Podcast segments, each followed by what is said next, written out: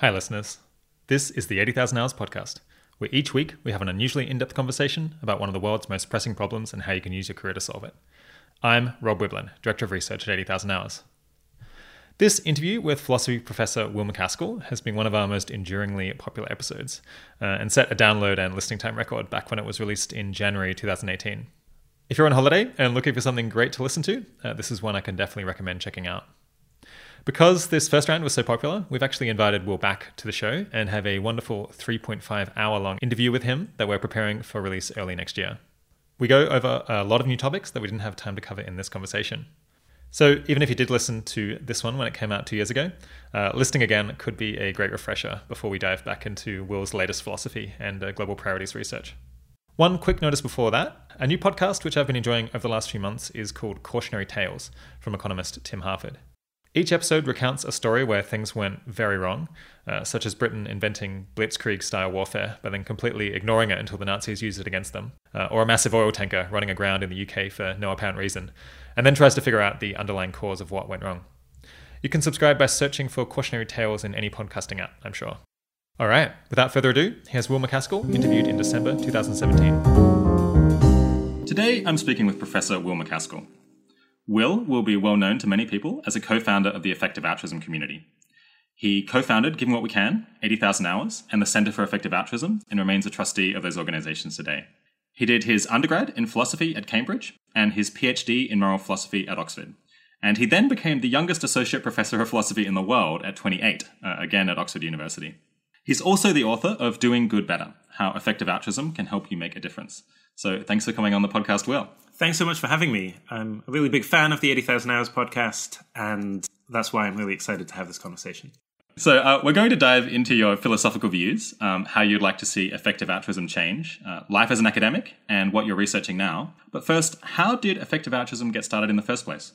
Effective altruism as a community is really the confluence of three different movements. One was GiveWell, co founded by Elie Hassenfeld and Holden Karnofsky. Second was Less Wrong, primarily based in the Bay Area. And then the third is the co founding of uh, Giving What We Can by myself and Toby Ord, where Giving What We Can was encouraging people to give at least 10% of their income to whatever charities were most effective.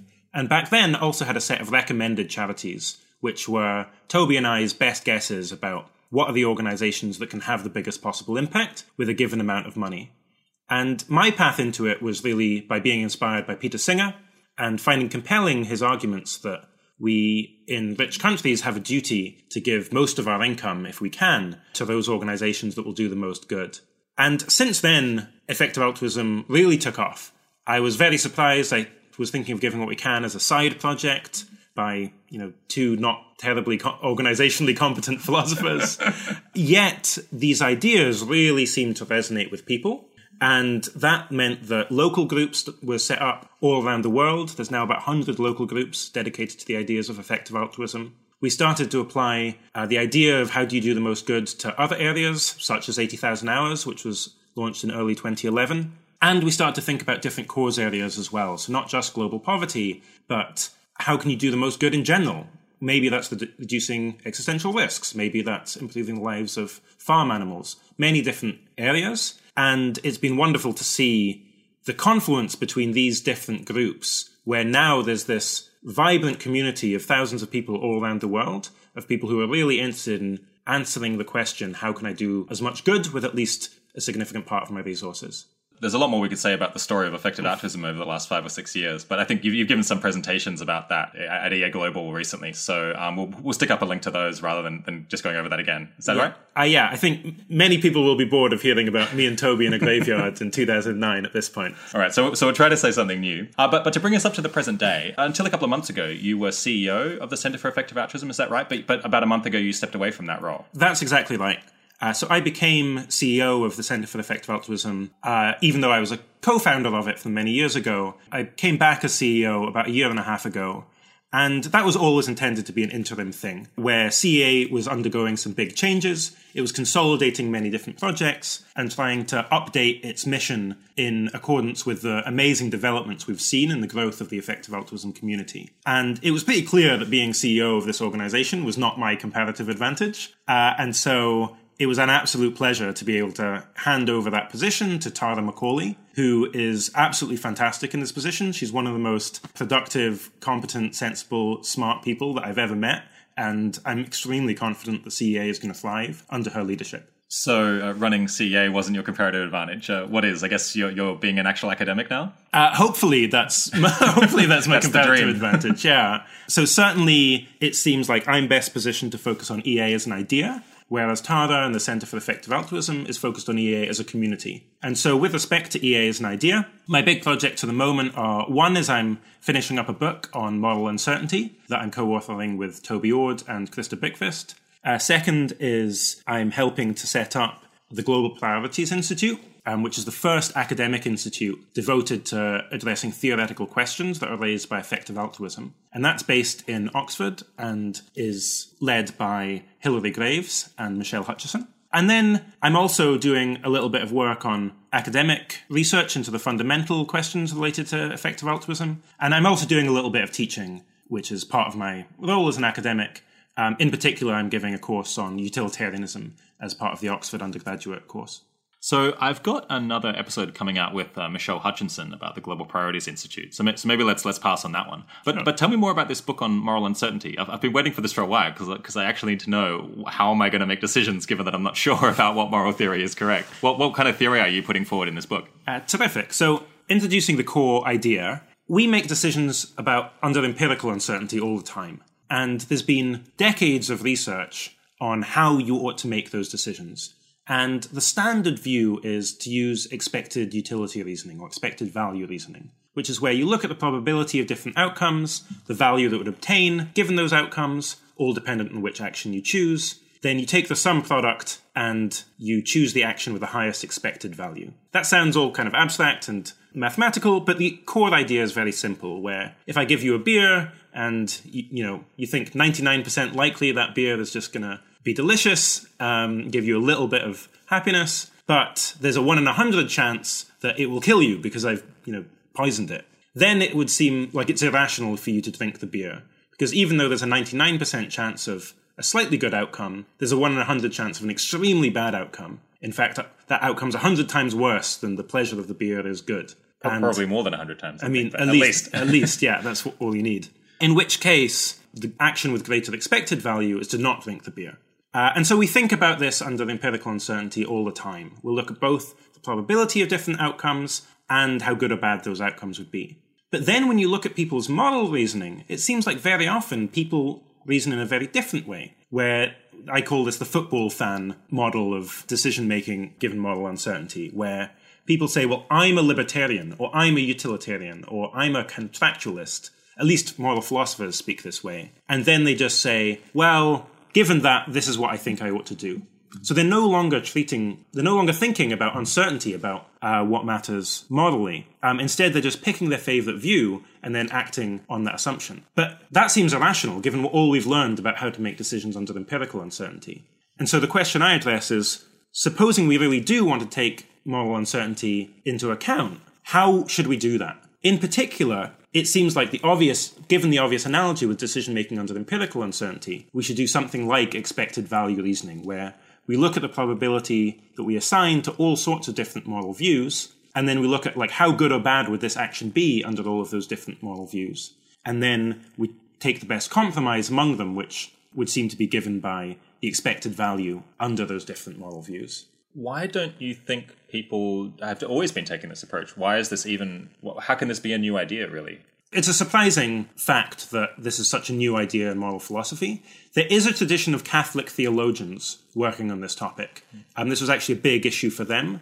In particular, when you had different moral authorities, that is, different priests who disagreed, and there were actually a variety of views staked out about how you ought to resolve that disagreement.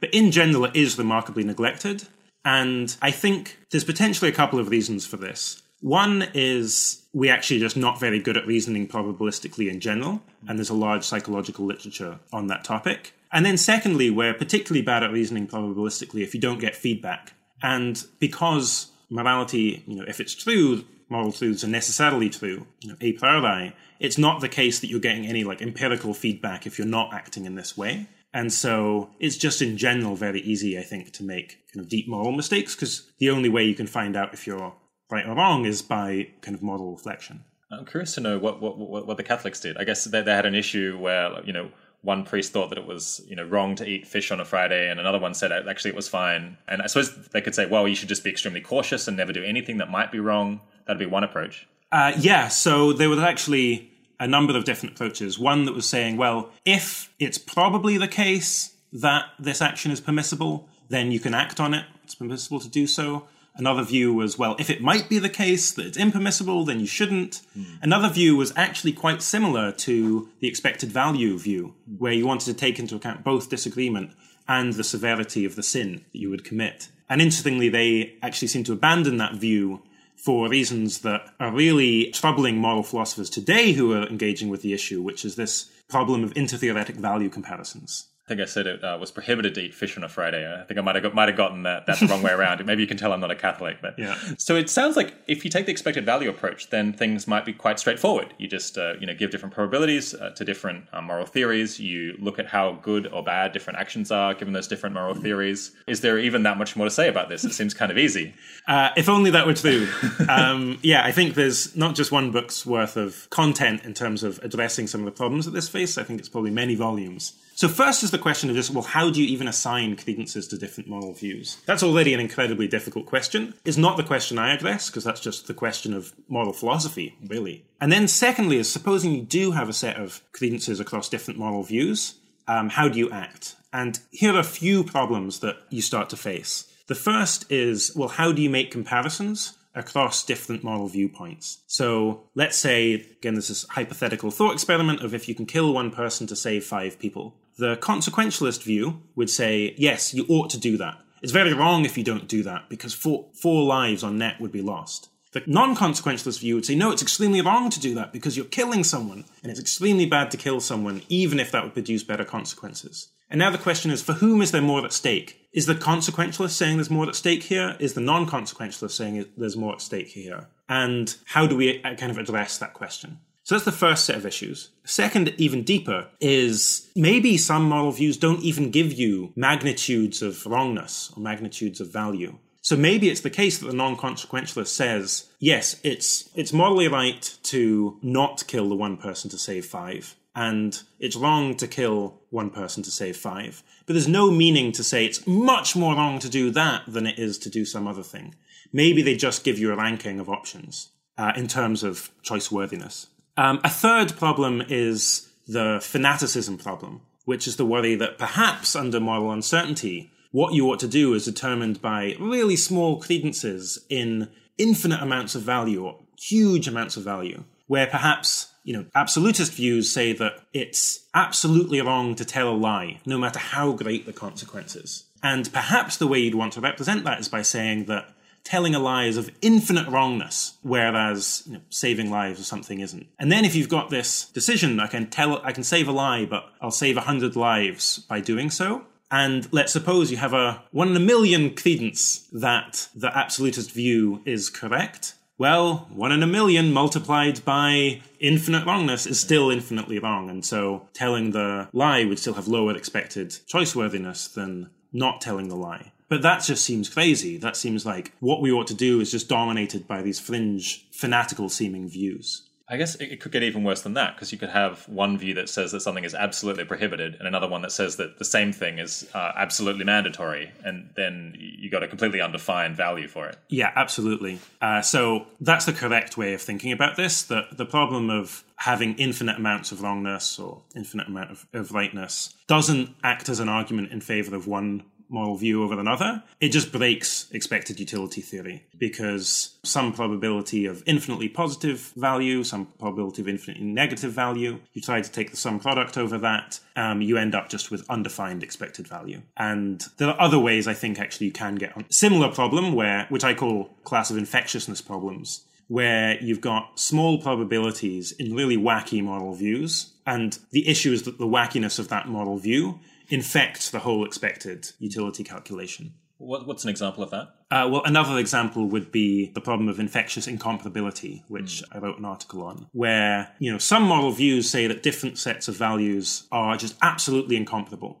So if you're choosing between improving the lives of people and preserving the natural environment, there's at least some views that say, well, both of these are of value, but they're absolutely incomparable. So any time you make a trade-off between improving people's lives and at the expense of preserving the natural environment, there's just no fact of the matter about whether that's good or bad, um, because you're trading off two just radically different sorts of values. And the issue is that if you have a even a small probability in that being the case, of you know these two things being undefined in value essentially and then again you try to use expected value theory even if you've got a very small probability in the Comparability. in incomparability the whole expected the expected value is also incompa- incomparable it's also undefined which action has the highest expected value because of the tiny chance that they're completely radically incompatible. I guess one way of thinking about it is almost every moral theory has some kind of strange uh, outcomes, or, or and some of them fit oddly with expected value theory. And then if all of them have like some non-zero probability of being true, then when you uh, try to put them all together into some moral uncertainty framework, you end up with the bugs of all of them in, in your theory all at once. yeah exactly Could you end up with the problem of having two basically identical theories of uh, morality, but one of them says that everything is more important than the other? So you've got like classical utilitarianism version one, which you know gives gives the same rank ordering as classical utilitarianism version two, but version two says everything is hundred times more important as version one. Great. I think this is actually a key issue in the debate on moral uncertainty, and there's two ways that you can go. And I call this the distinction between structuralists and non structuralists. So, giving a bit of context, going back to uh, this question of intertheoretic comparisons of value, what the structuralists want to do is say, okay, we look at all of these different moral theories, and then we just look at some structural features of the different theories' value functions. So, one naive way of doing it might be you look at what's the best option and the worst option across all different moral views, and then you say, okay, I'm going to let all of those be equal. So that every option's best option and worst option is equally good. And that's how I make comparisons of value or choice worthiness across different moral views. That obviously doesn't work for theories that are unbounded, that have no best or worst. So it's, it's not a very good proposal. A better one was suggested by Owen Cotton Barratt, and he actually proved some interesting results for suggesting that this is the best structural account, is normalizing different moral views at the variance of their value functions. So saying for every different moral view, the mean value or choice worthiness of options is the same, and one standard deviation of goodness or choice worthiness is the same across all moral views. But note that if you have that way of resolving different, of making comparisons of choice worthiness across different moral views, you can't have this idea that different moral theories can be identical in the structure or of their ranking of options, but say that one is just way, is just much more important than another. Because it just gets downweighted basically. Because it would just get downweighted because plus this utilitarianism 1 and utilitarianism 2, where utilitarianism 2 is allegedly thinks that everything's 10 times more important, they have the same, you know, if you're normalizing at the variance, then their mean and standard deviation would be the same, and it would mean that actually it's not really 10 times as important. Um, it would be equally, everything would be equally important. However, I actually think that is a coherent possibility. I think you can have It's very convenient just to wish that away. yeah, but I yeah, but I think actually there are good arguments for thinking that you can have one moral view that's identical in what's called its cardinal structure. So it's exactly the same ranking of um, options in terms of how good or bad or right or wrong they are, but one just thinks that everything's way more important than others. Uh, and I think there's a few ways of seeing this, but the key thing is to appreciate that different moral views can differ not just in how they rank options, but also in what philosophers call their right makers. So, kind of, what's the metaphysical grounds for uh, thinking that certain entities have value or not? And so, So it's the thing that makes it true. things that makes it true exactly so imagine someone starts off with a kind of partialist consequentialism so i'm a, I'm a utilitarian in so or consequentialist insofar as i just want to maximize the good but i think that you know my friends and my family count let's say 100 times as much as the welfare of distant strangers and then suppose that person revises their view such that they have everyone being equally weighted it seems like there's two ways of revising that view one is to think oh, I had these special obligations uh, with respect to my friends and family. Actually, that just doesn't make any sense. All that matters is just improving you know, improving the amount of welfare in the same way as I would think about strangers. So that person downweights how much they care about their friends and family. We can call it, let's say, call it like Benthamite utilitarianism. Second way, though, that she could change her views is by thinking, oh no, actually, I'm kind of like a brother to all. It's arbitrary that I have these close relationships with my friends and family and not with strangers. And if only I could get to know them, I would have the same sort of relationships. And that means that, you know, if I fail to benefit a distant stranger, I'm actually kind of doing two things wrong. One is that I'm failing to promote their welfare in this kind of impartial sense, but also I'm kind of violating the special bond that I have to each and every person. And you call that a kinship utilitarianism. And So it's double wrong. It's double wrong. That's right. There's two things making the action wrong. Hmm. And it's just that those two things always go in step. And so that suggests that, look, we can distinguish these two moral views because they have two different facts, they have two different features, right makers. And unless we're already committed to this kind of structuralist view, it seems like there's no reason why we'd think that they have to then equal each other in terms of strengths of rightness or wrongness. And you can think of other things like, you know, you might have different credences in these two different moral views, for example, because you think, wow, it's totally absurd to think that, uh, you know, special obligations exist, let alone that special obligations exist to everyone. Yeah. You might just think that's so implausible. It also seems like what attitudes might be fitting could vary between these two views as well. So, consequentialists don't care much about fitting attitudes, but many other philosophers do, where supposing you start off with uh, this partialist consequentialism, and then you move to the Benthamite view, it might be fitting to be kind of sad. It might be fitting to think, wow, there's just way less value in the universe than I thought. Because I don't have special obligations anymore. That's right. This special relationship I thought I had. with Special my- obligations to everyone, but special obligations nonetheless. Yeah, that's right. You know, so in the first view, you might just think, wow, it's kind of sad that my morality is so thin. It's just about promoting welfare, but kind of impartially considered. Whereas in the second view, you might think, wow, oh my God, um, it's actually, you know, might be kind of inspiring, might be fitting to feel that way, where suddenly you feel much more connected to everyone else in the world. And then finally, I think, you know, unless you're question begging, it seems to make a difference under um, moral uncertainty too. And then I think there are independent arguments against structuralist views which then I think give further support to the idea that you might have what I call amplified theories.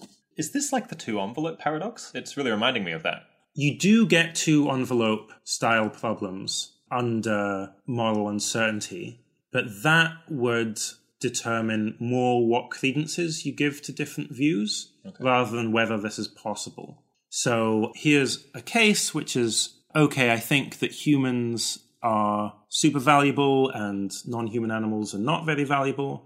Then I move to a view where I say, well, they're equally valuable. Then you might say, whoa, so animals are just way more important than I thought. But it could also be the case that you think, no, humans are just less important than I thought. And which way you go makes a big difference to how you handle uncertainty between those two different moral views. Where it's only if you're boosting up the value of animals do you only you- that will then start to dominate. that starts to dominate, and if you don't, then it doesn't. And what credence you assign to those two different views has a has at least a two envelopey sort of feel to it. Yeah, if you haven't heard of the two envelope paradox, it's a real treat. I'll, I'll stick up a link to that, and you should definitely check it out. It's uh, one of my favorite paradoxes. Why do you call it a structuralist view? Where does the structure come into it? Uh, the idea is it's just only looking at structural features of a moral theory's Well, what's a what structural I call choice worthiness function. Structural feature like the mean or the range or one standard deviation. The idea is like all I need to give you is options and Numbers. the nu- and numbers basically, and then you have everything you need to know. Perhaps Like it's not- moral, moral philosopher, a statistician, basically. yeah, basically, yeah. Perhaps they're not the best terms, but Yeah. um, that's what we got. Okay, so to begin this th- with, this all sounded very promising. We're just going to do the math. But now it sounds like we're in a, in a swamp here. We've got lots of different problems. We've got like fanaticism, or we don't know how to compare between them. I, I guess there's also uh, how do you compare between different meta-ethical theories? So what what if like this there's a theory that says in fact like nothing matters? Then then what do you do with that? Yeah, yeah. So there's meta-ethical uncertainty as well, uncertainty about the nature of morality. Meta meta ethical uncertainty too? Does it just keep going up? Uh, well, you can definitely have uncertainty about how you make decisions under moral uncertainty. And there's two ways to go there. One is to say, well, moral uncertainty is about what you rationally ought to do, given uncertainty about what you morally ought to do. And that makes sense because you're talking about two different types of oughts. There's rationality and there's morality. But then when you go up a higher level, you're saying, well, what rationally ought you to do, given you're uncertain about what you rationally ought to do? And you might go one of two ways. You might say, well, that's just getting into nonsense. You can't have a recursive function like that. Hmm. But that feels kind of arbitrary. and so you might instead want to say, no, you just keep going higher and higher up this level until either you get some sort of convergence, or maybe you don't get convergence and there's just no fact of the matter about what you ought to do. And I'm most sympathetic to that latter view, and also wrote a paper about the relevance of uncertainty about rationality or decision theoretic uncertainty in the context of Newcomb's problem. Yeah, I, I guess in, in defense of that perspective, that seems to show up again and again in philosophy that you get like a justification that creates the need for another justification on and on indefinitely. That's right. And what philosophers have converged on is the idea that there's no fully internal justification. At some point, you always need to have a principle that just is justified, whether or not you believe it to be justified. This proposal I suggested, which is, well, you've just got all of these higher levels, and if they converge on a particular answer, then go with that. If they don't, then maybe there's no fact of the matter. Well, what if someone doesn't believe that principle, that that whole principle I just gave? Yeah. What should they do then? And you know, maybe say, okay, well, you've got to take that into account and take that into account in you know in some even more elaborate way. But every time I'm giving a certain account, I'm suggesting this is what you rationally ought to do, whether or not you believe it's what you rationally ought to do. Hmm. And I think it's some, I think what's true is at some point you have to have what are called external norms, which are things that you ought to do, whether or not whatever you think about them. So we'll come back to moral uncertainty specifically in a minute. But my understanding with these kind of infinite regress cases was you could either just bite the bullet and say it, yes, you have an infinite regress, and like everything, like these things just keep justifying one another forever. Or you can have a circle where kind of A justifies B, which justifies C, mm-hmm. which justifies A. Or you have some bedrock principle that just like absolutely is true and doesn't require justification. And are you saying philosophers have tended towards that last view? Uh, they, then they, they don't want to accept infinite regress cases as just acceptable. That's the way the world is. Yeah, at least there's two understandings of that that latter view, which one of which is, you know, this principle is just self-evidently justified. So that's what kind of Descartes thought about the existence of God, which then was a bedrock for his whole um, kind of epistemology, was just that you can reflect on the idea of God and see that he must exist. No one thinks this is a very good argument now, but that was his kind of hope. I'm sure some people do, but So it's kind of like the proposition itself is self justifying. But the much more common view is to be a kind of externalist, which is to say, I can be justified in believing, for example, that I have a hand, even if I'm not justified. Need to be careful to get this statement right. I can be justified in believing that I have a hand, even if I'm not justified in believing that I'm justified that I have a hand. So the idea is being in a certain causal connection with ha- with my hand gives me justification. And that has nothing to do with my beliefs about justification. And so, in a sense, that again stops the regress from the very beginning. It's some external fact that just that stops the regress, rather than some internal fact about myself. okay. Well, so let's come back to moral uncertainty decisions. I'd be happy to talk about skepticism. Uh, that, Whole that was starting. That was starting to get above my pay grade there. So I think we'll come back to the to the simple stuff that I need to know to, to actually make decisions. So we had we had this problem of intertheoretic comparison, not being able to do that. Then we had a seeming solution where we're going to normalize, so like no one theory can dominate.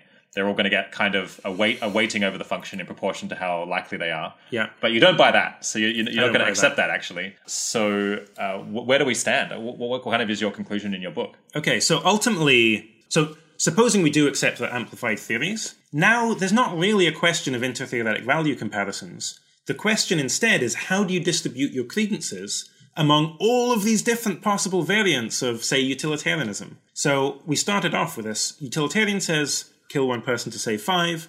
Non consequentialist says don't do that. And the way I presented it was if we have two theories and you're deciding how to compare the two. But instead, you've got an infinite family of theories. One which says, you know, it's very important, then it's even more important, then it's even more important, or less important, and less important on both sides. And so the question of how to make intertheoretic comparisons actually boils down to the question that's much more like normal moral philosophy, which is of these many different moral views, what credences ought you to have in them?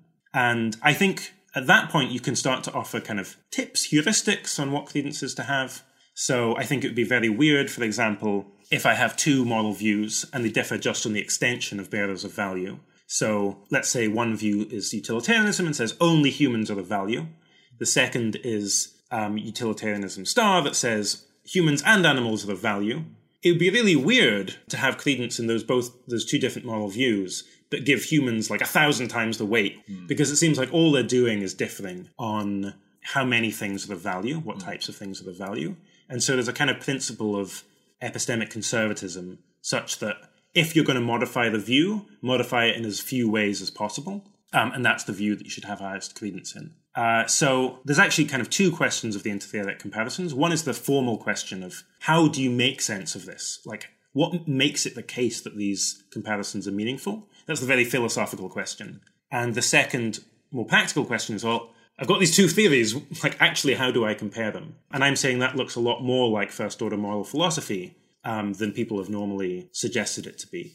Just to clarify a little bit more, there's an analogy between this question and the question of interpersonal comparisons of well being, where again, I've got these two questions. So, you know, I pinch you and punch someone else. We haven't, you know, intuition of that saying that it's worse to get punched, worse for this other person to get punched than it is for you to get pinched. But then there's two questions. One is like, is that judgment true? And then secondly, if it's true, what makes it the case that this is true? And, you know, economists and philosophers have worked on that question for quite a while. Okay, so I imagine some listeners' heads are kind of spinning at, at all of this moral philosophy. Uh, what are kind of the practical takeaways that, that people should use in actually making decisions about what, what's moral, given what we know now about this issue?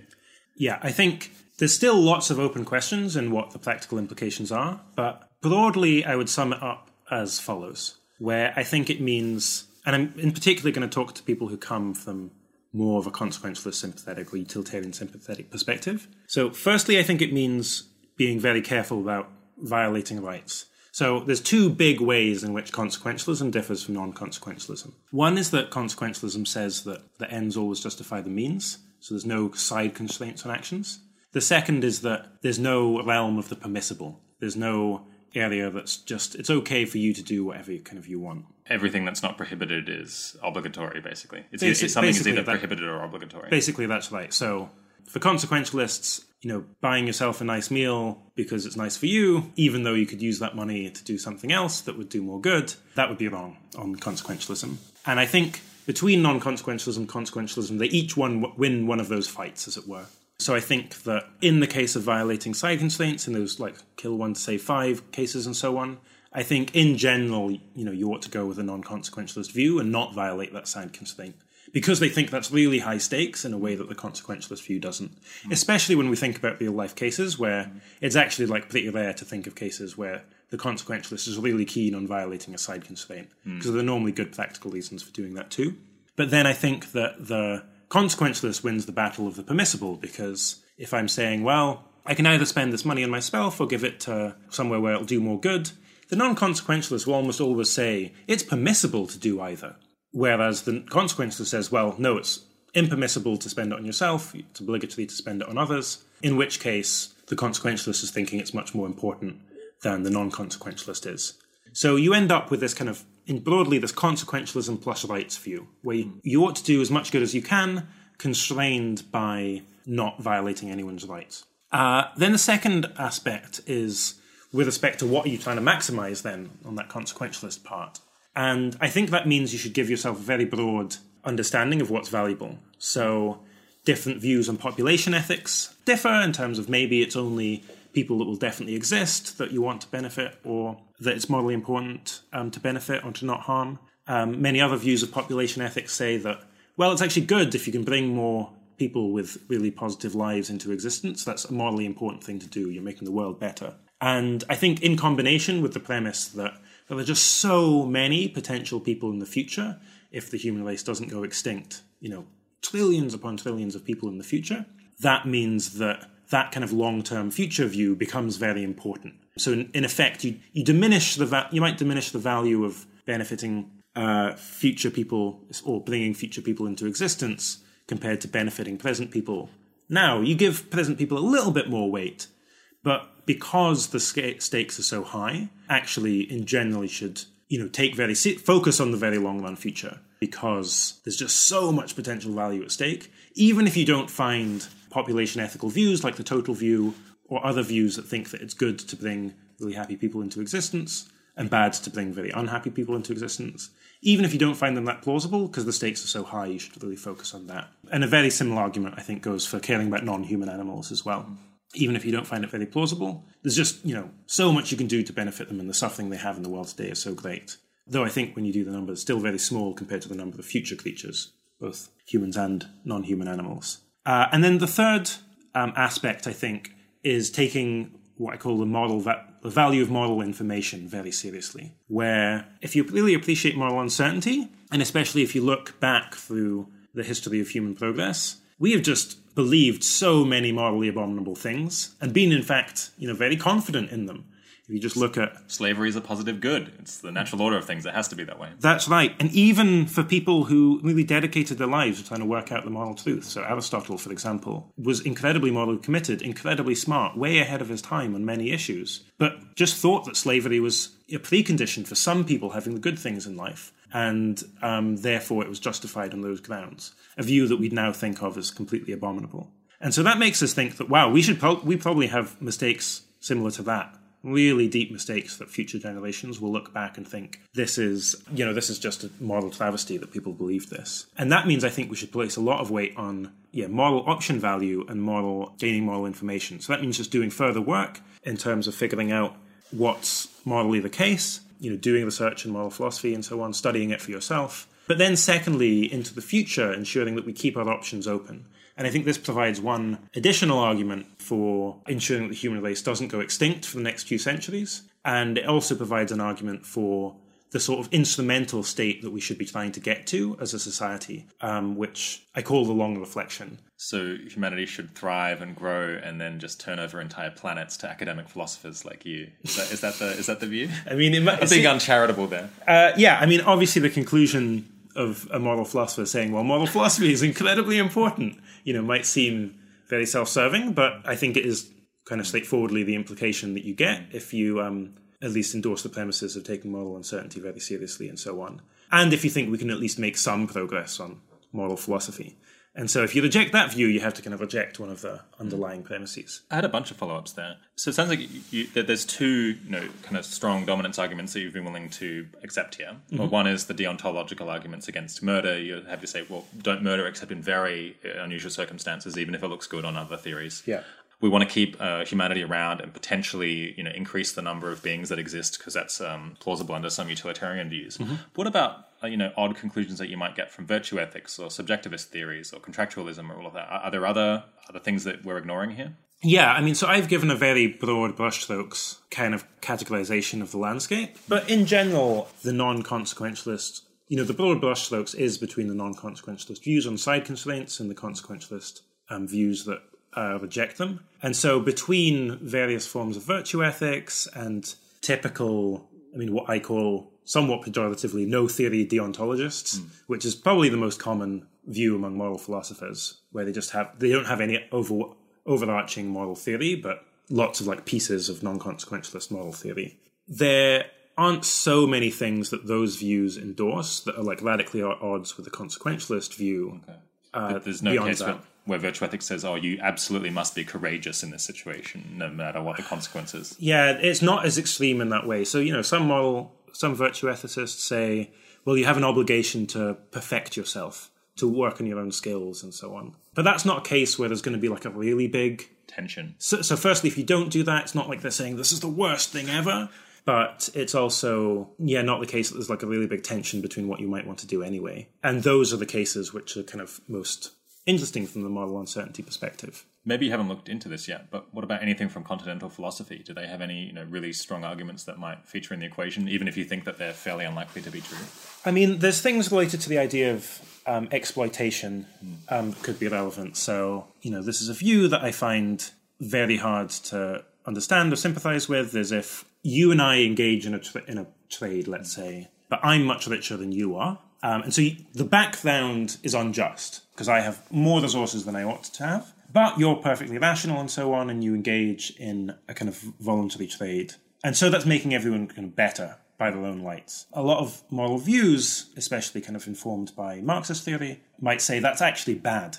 Even though the situation has improved both both parties, including the worst off, And it was all consensual. and it was all consensual, that's still wrong because it's kind of exploitative. So, so a consequentialist might say in that case, well, this isn't the best thing that could happen because maybe the rich person should just give the poor person all their money. Yeah. But on some of these continental theories, they might say it's actually worse for them to interact and do this trade than to do nothing at all. Yeah, and so there's a v- variety of things you can say to kind of make more sense of this. You know, the consequentialist says, yeah, well, maybe focusing on how good this is is kind of meaning that you're not putting attention on the real thing, which is the unjust background condition, or it makes even more salient the unjust background condition. But what the more Marxist inspired theorist might say is just saying that's not really consensual. You having this choice in such a constrained circumstance where you're so badly off, you just can't make a kind of consensual choice um, because your options are already so limited, and that's why it's that's why it's wrong. And so, but what I want to do is put that kind of into the side constraints, mm.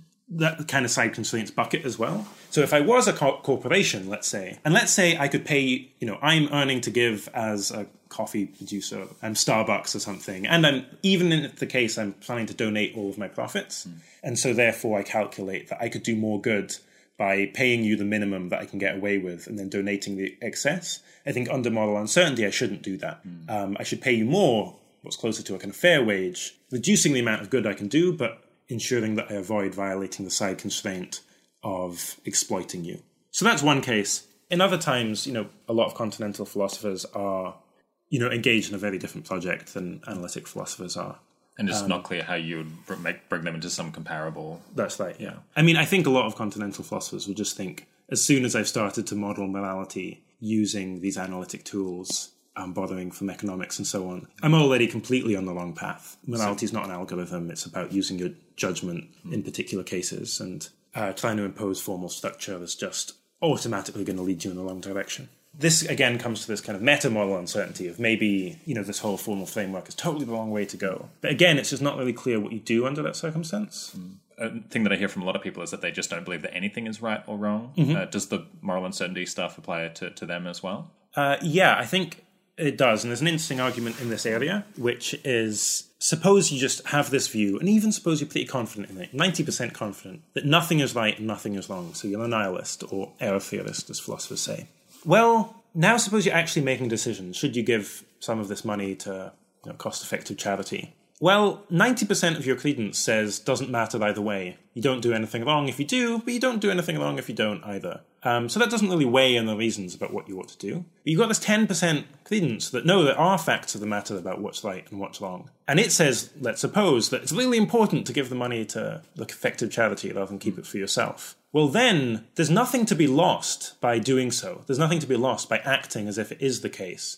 Or, you know, taking as a practical assumption that it is the case that some things are right and wrong. Because nothing is that, valuable and nothing is wrong and nothing is right. Yeah, because from the nihilist perspective, you're not doing anything wrong. There's just no reason to do anything. From the moral realist perspective, or the you know understood broadly as just saying there are some things that are right and some things are wrong. It's very important not to do that. So there's a kind of dominance argument there.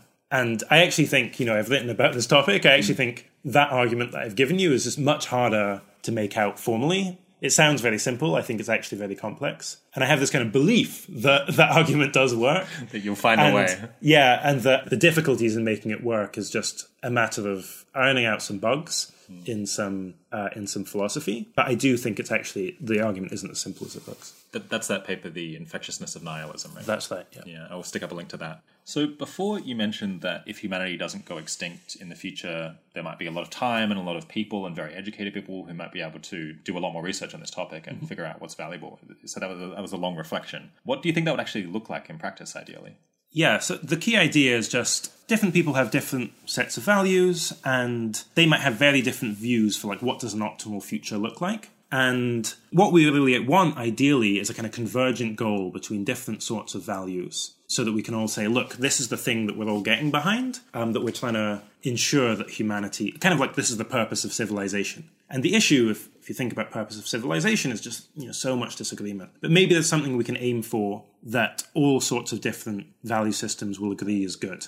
And then that means we can really get coordination and aiming for that. I think there is an answer. I call it the long reflection, um, which is you get to a state where existential risks or extinction risks have been reduced to basically zero. It's also a position of you know far greater technological power than we have now, such that we have you know basically vast intelligence um, compared to what we have now, amazing empirical understanding of the world. Secondly, tens of thousands of years to you know not really do anything with respect to you know moving to the stars or you know really trying to actually build civilization in one particular way but instead just to engage in this research project of what actually is of value what actually is the meaning of life and have you know maybe it's 10 billion people um, debating and working on these issues for uh, 10,000 years. Because the importance is just so great. Because humanity or post-humanity might be around for you know billions of years in which case spending a mere 10,000 is actually absolutely nothing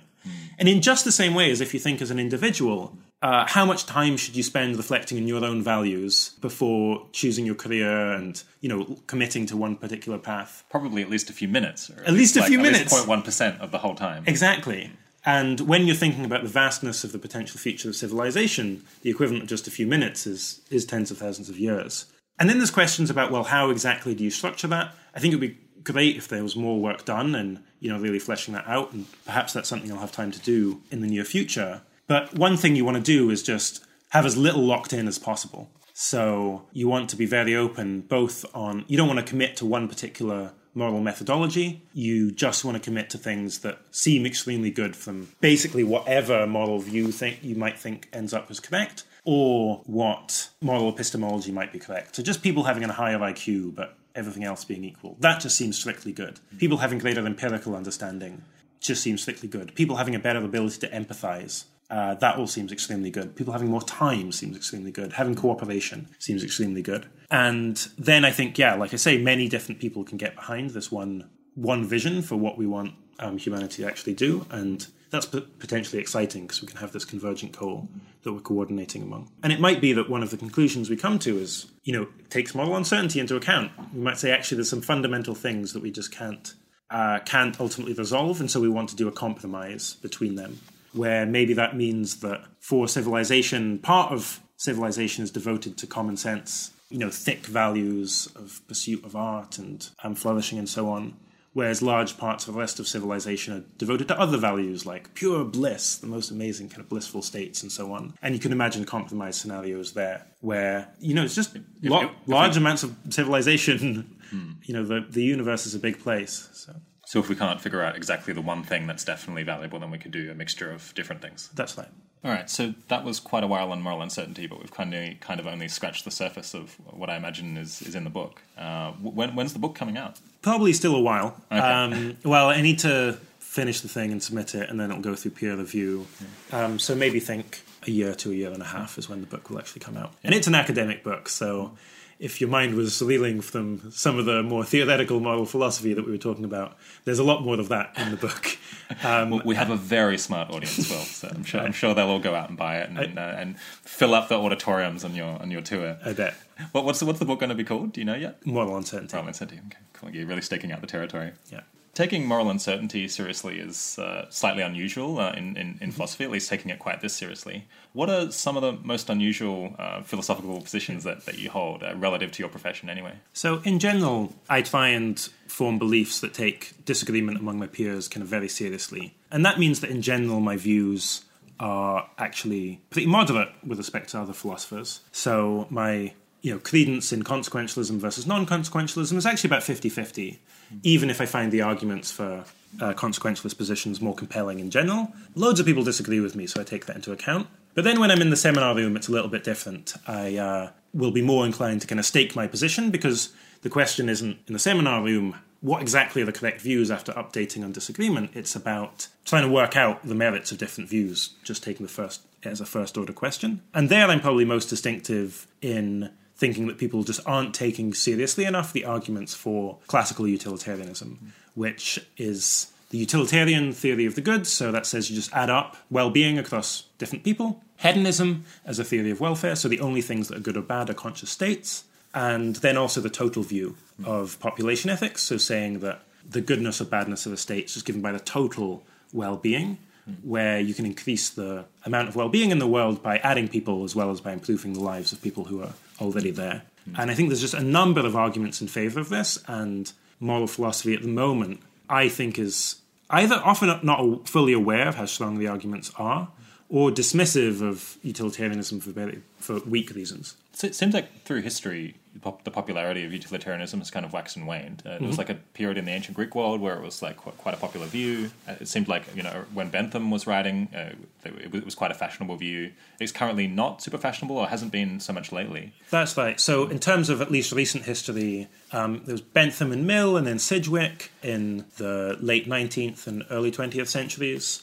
And in the early 20th century, it was extremely common. It was basically the dominant view among moral philosophers. And then there was a kind of dry patch with respect to moral philosophy because a meta ethical view called emotivism or prescriptivism had become very dominant, which just said that when we do moralizing, we're just expressing our attitudes towards things. We're just saying yuck to murder and hooray to giving to charity. And, and then In- there's not a lot of And then there's just not much to do because it's just that we're jeering for different football teams. There's not really a subject matter of moral philosophy. And then the big change really happened in the early 70s with John Rawls publishing A Theory of Justice. And that's not the only change, but he really reinvigorated the idea that you could do moral philosophy. That partly came from a different meta ethical view, which was kind of constructivism, thinking of what you're doing morally is like linguistics where linguistics, you just take all of these intuitions that we have about what things are appropriate to say and what are not, kind of grammatically speaking, and then you build a set of rules around to make sense of that. He thinks that we could do the same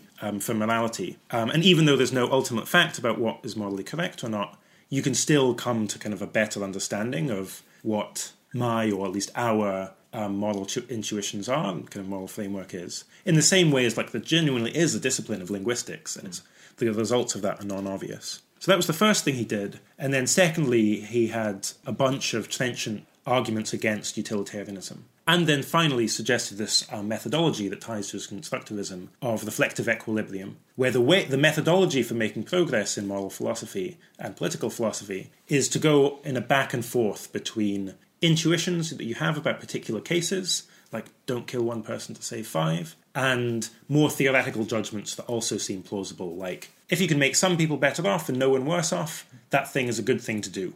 That would be a kind of theoretical judgments, not about particular case, that seems very compelling. And so then, since Rawls, the dominant paradigm has been this, what again kind of call a no theory deontology, or non consequentialism has become much more, much more widely accepted. And now the kind of ratio of philosophers is maybe two thirds non consequentialist to one third consequentialist. And my view is that as philosophers' understanding of meta ethics has changed quite a bit since Rawls, now kind of moral realism and even quite staunch moral realism is much more widely endorsed. But I think what hasn't happened is that philosophers haven't seen the link between meta ethics and moral methodology, and from there, the move to what first order normative theories you should endorse. Where I think if they did see that more clearly, that would result in a greater support for views that are more at odds with common sense, like classical utilitarianism. All right, straight out. What what are the arguments for classical utilitarianism? Yeah, so I think there's at least kind of half a dozen that are very strong. Um, one is Well, they don't all have to work then. it's true, yeah. Got a bunch of options. All right. I mean, one that I think doesn't often get talked about, but I think actually is very compelling, is the track record. Um, so when you look at scientific theories, how do you sit, decide whether they're good or not? Well, significant part by the predictions that they made. And we can do that to some extent, got a much smaller sample size, you can do it to some extent with moral theories as well, where, for example, we can look at you know, what the predictions, the bold claims that were going against common sense at the time that Bentham and Mill made, compare it to the predictions, bold moral claims that Kant made. And so when you look at Bentham and Mill, they were extremely progressive. They campaigned and argued for women's right to vote and the importance of women getting a good education. They were very p- positive on sexual liberal attitudes. In fact, some of Bentham's writings on the topic were so controversial that they weren't even published 200 years later. Um, I think so. Bentham thought that homosexuality was fine. And yeah, it should be at decriminalized. Absolutely. Yeah, At, the time, it he was like just- basically the, the only person who thought this. Yeah, within his own absolutely. Yeah, he was far far ahead of his time on that. Also, with respect to animal welfare as well, progressive even with respect to now. Both um, Bentham and Mill were very emphasised greatly the importance of um, treating animals well. They d- weren't perfect. I mean, the the Mill and Bentham's views on colonialism pretty distaste, pretty distasteful from the perspective of the day. But, but they were against slavery, right?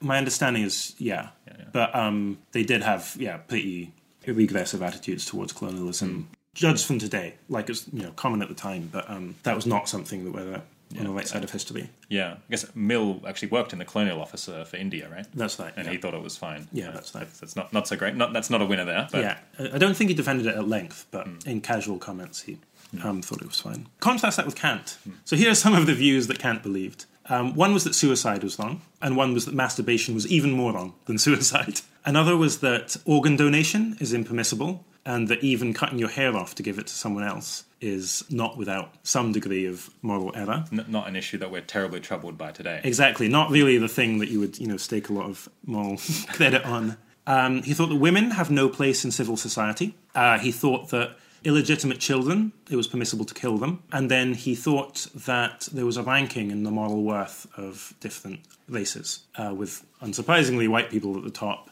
Then I think Asians, then Africans, and then Native Americans. He was white, right? Yes, that's Yeah.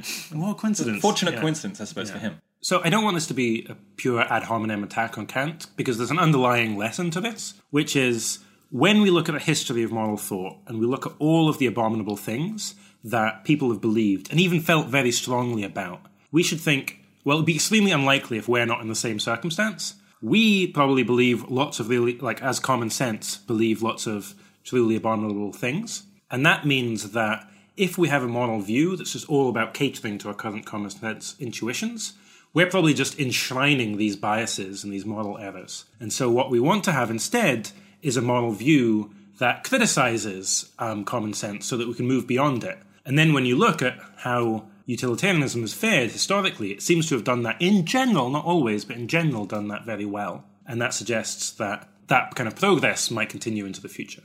And that, in as much as the conclusions are surprising to us now, well, the conclusions from the past were surprising people in the past, but we agree with them now, so we shouldn't be too surprised. Absolutely. Okay, so, so that was argument one of six. I might, I might have to keep you to three so we can finish uh, finish today. Yeah. Um, so what, what are the other best two arguments for utilitarianism? So the other best two, I think, are one is Harsanyi's veil of ignorance argument, and the second is the argument that moves from rejecting the notion of personhood.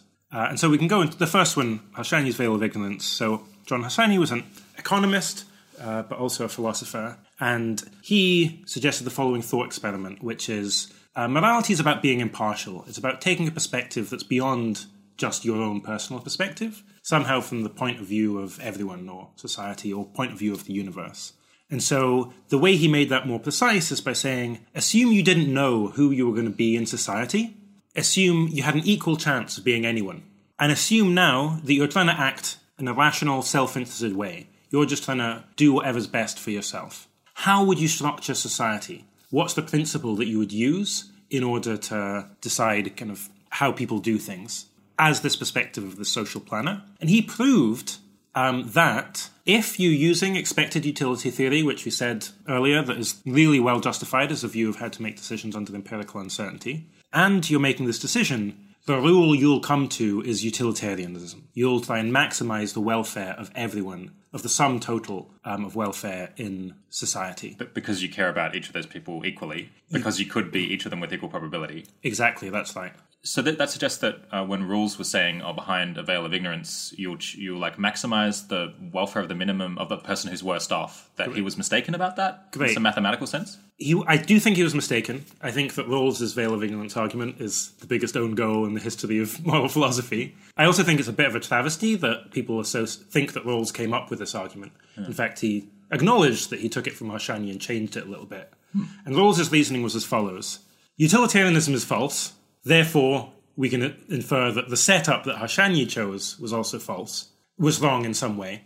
And he just felt that this was self-evident. Yeah, that's right. He could just, you know, appeal to intuitive cases and so on where utilitarianism conflicts so badly with moral intuitions.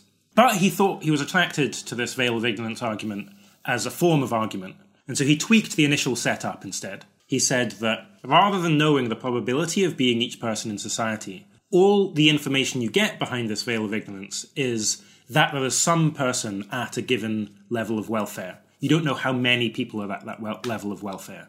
So it's in a more impoverished informational state where you can say, okay, I know that someone is at welfare level 4 and someone else is at welfare level 100, but I don't know how many people at welfare level 4, how many people at welfare level 100. And I think there are two big problems with this. One is that this seems really unmotivated. It seems like the natural way of setting up this veil of ignorance is that you know the chance of being everyone because everyone counts equally. That's, you know, again, the part of the thought of impartiality and morality is everyone counts equally. Whereas if you just are forced to be blind about the fact that 100 people are at one level of welfare and only one at another, that seems like you're not counting the views or the weights of the 100 as well as you can for the weight of the, of the one.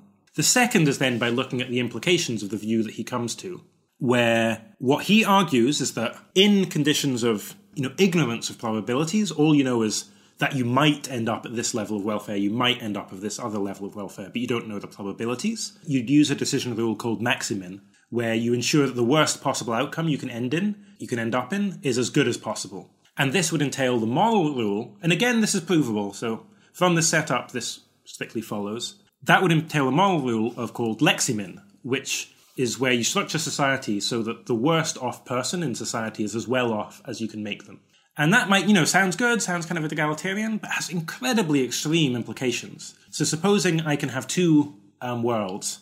The first is where everyone in the world, literally everyone, all 7 billion people, have incredibly good lives, incredibly well off. But there's one person who's, um, you know, badly off. Single person. In the second world, where everyone is as badly off as the worst off person. So all those 7 million people just have also really terrible lives. But that worst off person in the first world just has one dollar more, just slightly better off.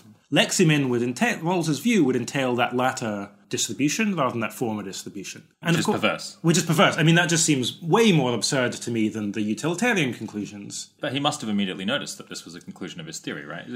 And that's right. It's not really any more common sense than, than what he was trying to reject. I mean, that's my view, but he stood by this view. He did certain sorts of philosophical wrangling that make the view far less theoretically compelling and far more arbitrary, where it wasn't the case that you literally look at the worst off member of society. Instead, you look at the representative of the working class. So you take some average among like the bottom, you know, maybe 10% or 20% and ensure that they're as well off as possible which is now just throwing away all the theoretical elegance that we had behind this view or this argument. Mm. And you've suddenly got this view that sounds a bit like the first view you said, but isn't what's entailed by your original setup. And, I mean, it sounds like he started with political convictions and then was looking for a theory to justify it. Is that is that fair? Uh, I think that's fair. I think that's, and the reason I think that's fair is that he's saying, well, this is reflective equilibrium. We're going between like intuitions about particular judgments and uh, theoretical considerations, and then kind of going back and forth between the two. So, in that sense, he would concede that that was part of what was going on. Uh, yeah, I think that would be a fair way to read him. Okay, and the, and the third argument for utilitarianism? Right, so then the third argument is, and I should say in all of these cases, there's more work you need to do to show that this leads exactly to utilitarianism. But uh, what I'm saying is, this are the, these are the first steps in that direction. Uh, the third argument is rejecting the idea of personhood, or the at least rejecting the idea that who is a person and the distinction between persons are morally relevant where the key thing that utilitarianism does is say that the trade offs you make within a life are the same as the trade offs that you ought to make across lives. So I will go to the dentist in order to have a nicer set of teeth, inflicting a harm upon myself because I don't enjoy the dentist, let's say, in order to have a you know milder benefit over the rest of my life. But we wouldn't say you should inflict the harm of going to the dentist on one person intuitively in order to provide the benefit of having a nicer set of teeth to some other person. That seems weird intuitively. It'd be a very weird dental office. It would be a weird setting, dental office. Um, setting that aside, setting that still wouldn't be setting that aside. Yeah, but now suppose that we reject the idea that there is a fundamental difference between me now and you now, whereas there's not a fundamental difference between me now and me age 70. Instead, maybe it's just a matter of degree. Um, or maybe it's just the fact that I happen to have a bundle of conscious experiences that is more interrelated in various ways by memory and foresight than my than this bundle is with you. And there's certain philosophical arguments you can give for that conclusion. So one of which is um, fission, what get called fission cases. So imagine that you're in a car accident with uh, two of your siblings, and in this car accident, your body is completely destroyed and the brains of your two siblings are completely destroyed, but they still have functioning bodies that um, are preserved. As you'll see, this is a very philosophical thought experiment. Um, One day, maybe we can do this. But, maybe. Yeah. And then finally, let's also suppose that it's possible to take someone's brain and split it in two and implant it into two other people's skulls, such that the brain will grow back fully and will have all the same memories as that first person did originally. In the same way as I think it's the case that you can split up a liver and the two liv- the two separate livers will grow back and function. Or you can split up an earthworm and I don't know if this is true, but split up an earthworm and they'll both wriggle off. Maybe you could. Maybe you could. um, so, okay, so you've got to imagine these kind of somewhat outlandish possibilities, but that's okay because we're illustrating a philosophical point. And so now you've got these two bodies that wake up and have all the same memories of you. From their perspective, they were just in this car crash and then woke up in a different body. And then the question is, who's you? Because supposing we think there's this, you know, Cartesian soul that exists within one of us, the question would be, well, into which body does the soul go? Or even if you don't think there's a soul, but you think, no, there's something really fundamental about me, who's the me? And so there's four possible answers. One is that it's one brother, one sibling. Second is it's the other sibling. Third is that it's both. Fourth is that it's neither. It couldn't be one brother or one sibling over the other because there's a parity argument. Any argument you give for saying it's um, the younger sibling would also give an argument for thinking it's the older sibling. So that can't be the case. It can't be that it's both people because, well, now I've got this person that consists of two other like creature, like entities walking around. Uh, that seems very absurd indeed. And it can't be neither either because now imagine the case where um, you're in a car crash and your brain just gets transplanted to one person. Then you would think, well, we continue. I was in this terrible car crash, I woke up with a different body, but still me, I still have all the same memories and so on. But if it's the case that I can survive in the case of my brain being transplanted into one other person, surely I can survive if my brain is transplanted into two people. Like it would seem weird that a double win, double success, is actually a failure. Hmm. And so tons more philosophical argument goes into this, but the conclusion that Derek Parfit ultimately makes is there's just no fact of the matter here. This actually shows that what we think of as this continued personal identity over time is just a kind of fiction. So it's like saying when the French Socialist Party split into two. Is, there now two? You know, which one is really the French Socialist Party? We'd say, look, this is just a meaningless question. What's actually going on is that there are different parties, and some of them are more similar than others. Exactly, that's right. But once you start, once you reject this idea that there's any fundamental moral difference between persons, then the fact that it's permissible for me to make a trade off where I inflict harm on myself now, or benefit myself now in order to, you know, perhaps harm Will age 70, and let's suppose that that's actually good for me overall, well, I should make just the same trade offs within my own life as I make across lives. Um, it would be okay to harm one person to benefit others. Um, and if you grant that, then you end up with something that's starting to look pretty similar to utilitarianism. Okay, so the, the basic idea is we have strong reasons to think that identity uh, doesn't exist in the way that we uh, instinctively think it does, that in fact it's just a continuum. And this is kind of exactly what utilitarianism always thought and was acting as though it was true. Uh, but but for deontological theories or virtue ethics theories, uh, that they really need uh, you know, a sense of identity and personhood to, to, to make sense to begin with. That's right. So, yeah, another way of putting it is most non utilitarian views require there to be like personhood as a kind of fundamental moral concept. And But- if but you then when we think look at that it- concept is illusory, and there seem to be these arguments to show that it is illusory, you have to reject those moral views. Um, it would be like saying, you know, we're trying to do physics, but then denying that electrons exist or something. You have to reject that. You have to reject the underlying theory that lies in this fundamental concept. So those are your three best arguments for utilitarianism. Yeah. Uh, well, what are the best arguments against it?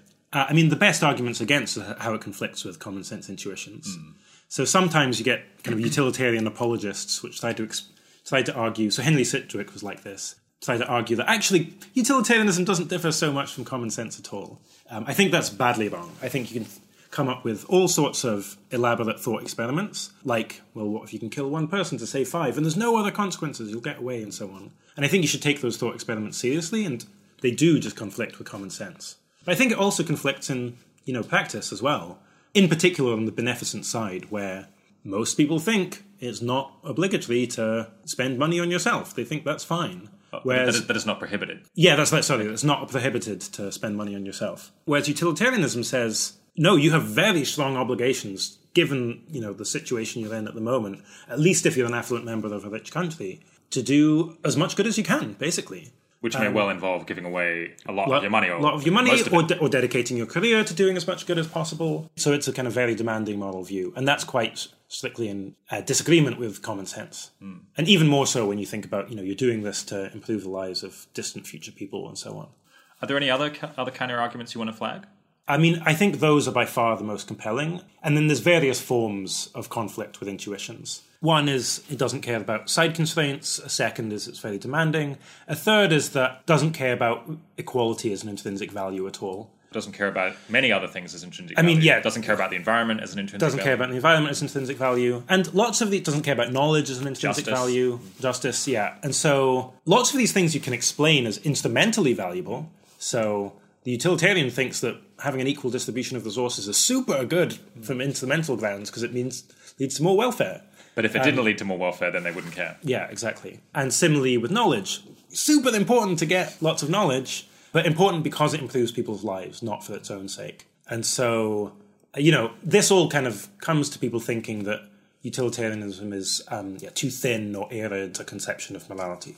I guess another thing is you, you said the, the fact that utilitarianism doesn't feature personhood as a fundamental issue or a fundamental part of the universe is an argument for it. But I imagine many people would see that as an argument against it because it's just so bizarre. Yeah, exactly. So, you know, Rawls promoted this idea of the separateness of persons. That was his the kind of banner label for a set of criticisms, which is all about saying, no, the real problem with utilitarianism is that it treats decisions between people as kind of isomorphic to decisions within a person, a person's life. Uh, so Rawls was writing this stuff in the 50s and 60s, and I guess Derek Parfit did all of these personhood and identity cases in the in the 80s in Reasons and Persons.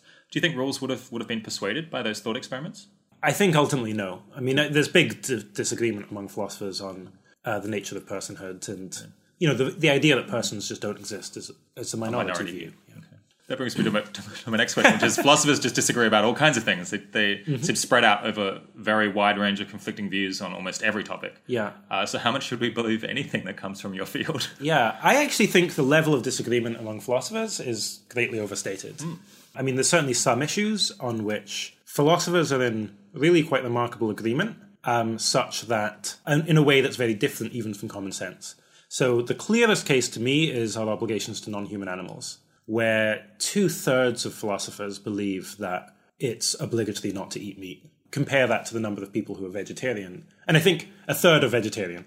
Um, so there's a lot of people who whose beliefs aren't in, con- in congruence with their actions. But at least they agree in principle. But they agree in principle. Whereas, how many would I think is the proportion in society? Five percent, maybe ten percent. But I, I saw a I saw a survey of philosophers uh, Mm-hmm. at one point, which I think had roughly a third sympathetic to consequentialism, roughly Yeah. a third sympathetic to deontology, and a third sympathetic to virtue ethics or something else. Mm-hmm.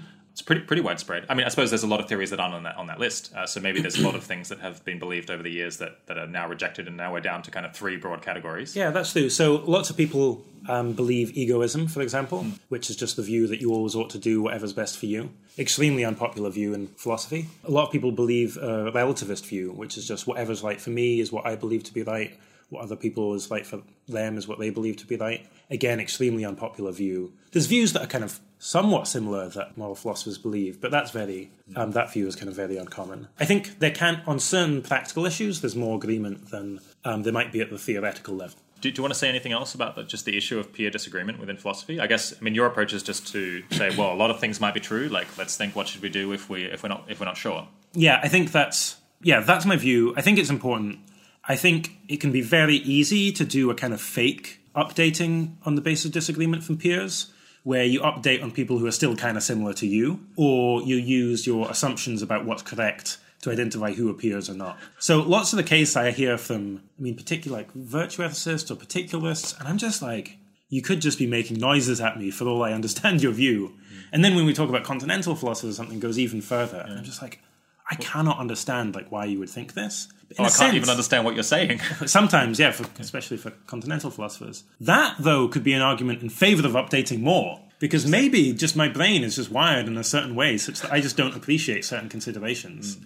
Whereas if someone just comes along and says, oh, you should believe utilitarianism with a square root function, I'm like, no, I know it's not a square root function. This is just like a mistake. Hmm. You, Then- underst- you understand the error in one case, but not in the other. That's right, yeah. Hmm. But I think the whole issue of peer disagreement is like extremely thorny. And it is the case that if you were just trying to read off people's philosophers' like actual views from the literature, that's very hard to do because there's so many biases in what gets published. And so I'd trust much more what people actually think rather than what they say they think in published articles. Yeah, what, what are the biases there? I mean, one that seems to me is that new philosophers have an incentive to come up with some new view, even if it's worse than the old views, because they have to stake out some new position in order, in order to have a career. There's, there's no value in just saying, yep, were, we were right 200 years ago about this and it's obvious. That's right. So I think that applies to utilitarianism, for example. Nick Beckstead, who you've also had in the show, he originally wanted to write a PhD, was on arguments for utilitarianism, and got strongly discouraged from doing that because it's like seems like flogging a dead horse. It's not original arguments for an old view uh, doesn't seem exciting. exciting, yeah, exactly. Another bias is one strong argument versus many weak arguments. Mm. So in philosophy, you just you can't really publish an article that's saying, "Hey, this is this view.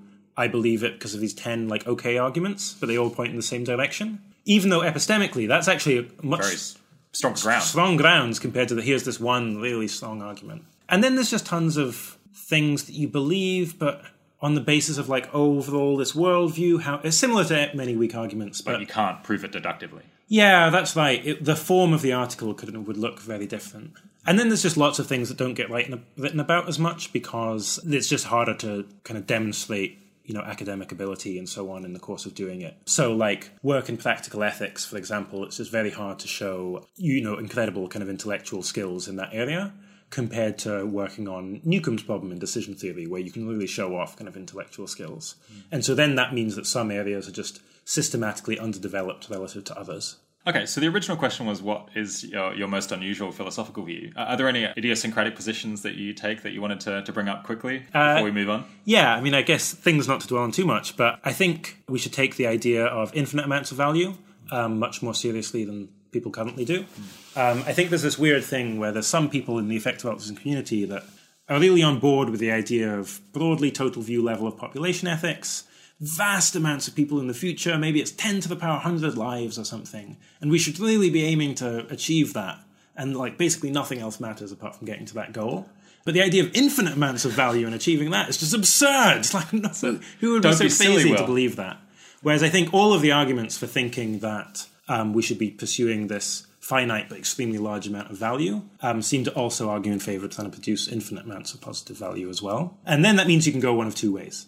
You can either say, oh, yeah, we should, and maybe that leads to radically different conclusions because mm. we're thinking about this very different aim. Or instead, you can go the other way and say, well, actually, what this shows is that we really don't know jack about what's morally valuable. And instead, what we want to do is preserve option value, try and give ourselves time to really pursue, to figure out what's morally correct. And so that can still act, act as an argument for reducing extinction risk, because it's just buying us time to do hard work of moral philosophy. But it's a very different style of argument, I think. Mm. I'm planning to have Amanda Askell on the on the oh, show to, to, talk about the infinite issues. So, okay, so let's move on from that. All right. So we started talking about like problems in, in academia, the, mm-hmm. the bad incentives that academics have. Mm-hmm. I, I, guess you've been a professor now for about for about two years. That's right. Yeah. What are some of the downsides of, of being a professor? I mean, so many mm-hmm. people want to become academics, right? It's like a very romanticized uh, profession, but yeah. presumably the day to day life can actually be have some serious problems. Yeah, I think that's totally right. Um, I definitely think that most people who aspire to be a professor have a very different understanding of what it's like compared to how it actually is. Certainly, I, that was the case for me age 21. So most people who become philosophy professors. So, firstly, it's just how hard it is to get that sort of position. Base, it's like trying to become a musician or an athlete or something. You're doing something that's very large number of people want to do. So, firstly, it's just very good chance you're just not going to be able to find a position. A lot of it is randomness as well because there's so many good candidates. Um, you know, I managed to get this position. Very large amounts of luck just in the course of this, in terms of articles getting accepted at good journals, in terms of you know, who was on the hiring committee and their sympathetic sympathy to my project versus other projects and so on. So that's one big thing. And then secondly is what you actually end up doing, which is the vast majority of professors are spending most of their time doing teaching and administration at most universities. And that's even at Oxford as well. Most tutorial fellows, which is the position I used to be on, that's maybe 50% of your time is spent either doing teaching, including one on one or one on two teaching to first year undergraduates, or dealing with a lot of you know, quite menial stuff like setting up tutorials for different students. Often things that seemingly could be done by people who aren't academics or by software, actually, because mm. universities are often, you know, a decade or more behind technological um, state of the art. And often just, yeah, boring bureaucratic meetings as well. I'm definitely part of many meetings where I could have been replaced with a sack of potatoes and um, I would have done as good a job as I was there. Um, so there's, you know, universities are these are these huge bureaucracies, and sadly that means there's just like tons of waste in the system in a way that you know most academics find very frustrating. Then it's also the case that you do have you have to play this game, which is publishing articles, which has so many significant problems with it. Like you know my uh, second major publication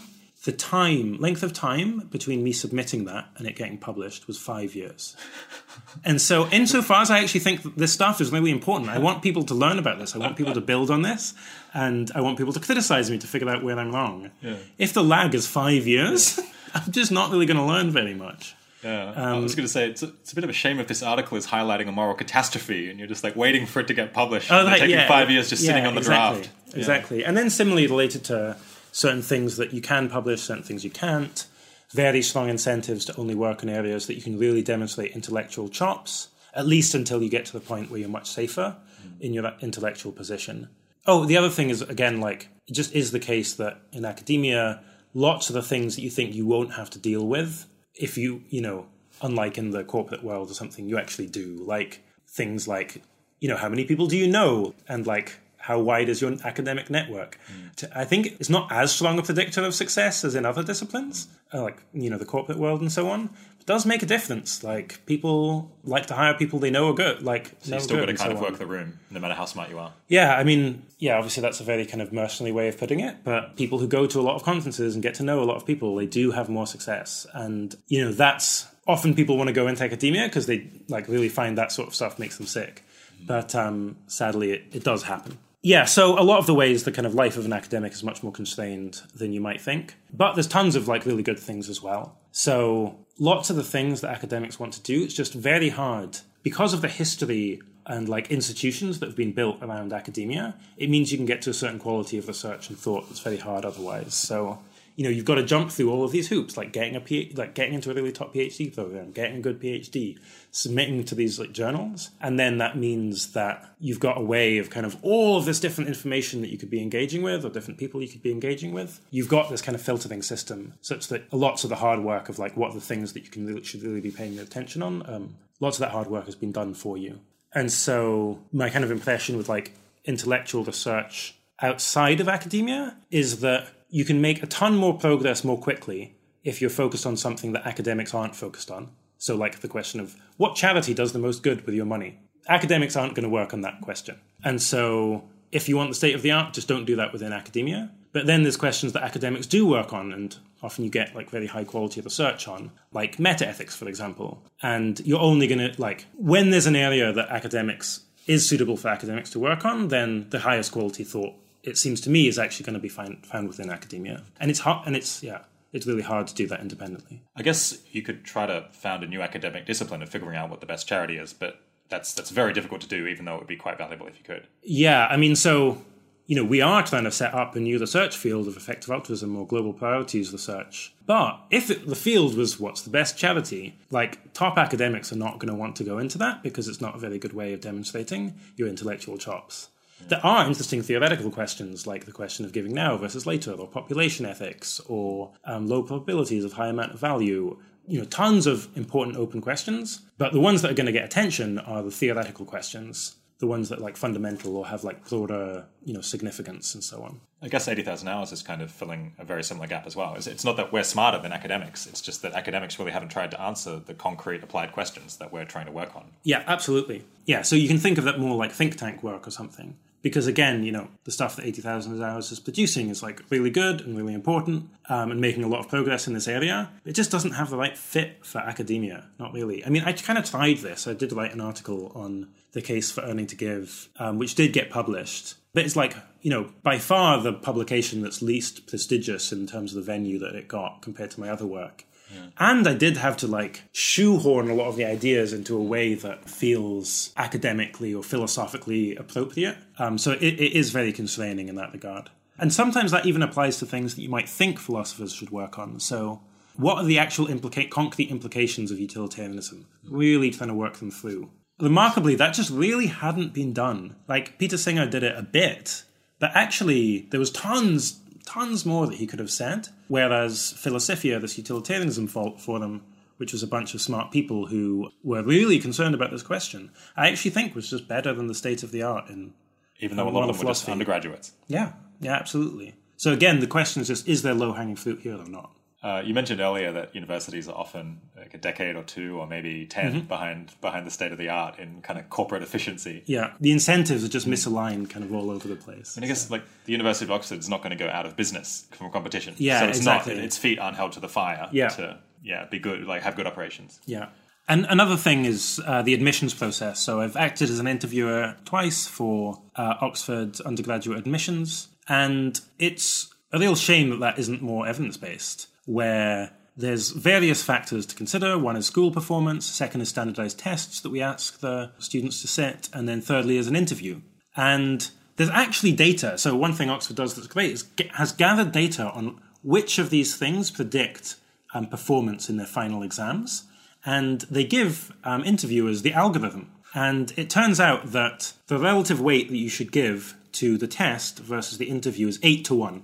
So the tests are vastly better at predicting who does well than the interview. But then what happens in practice? Well, all the decisions are made immediately after you have interviewed people. And so that means that people have just had this huge bias of seeing someone right in front of them, including all of the potential stereotype biases that involves, where it's extremely notable how much better at interview people from uh, elite private schools are than public schools. In a way that's very unsurprising because they have had those sorts of conversations over dinner every night of their lives, whereas people from comprehensive schools have often just never had an con- intellectual conversation like the one they have in an interview, Even if they could do a good test or write an essay about it. even if they could do a good test, exactly. And then the decisions are made immediately afterwards.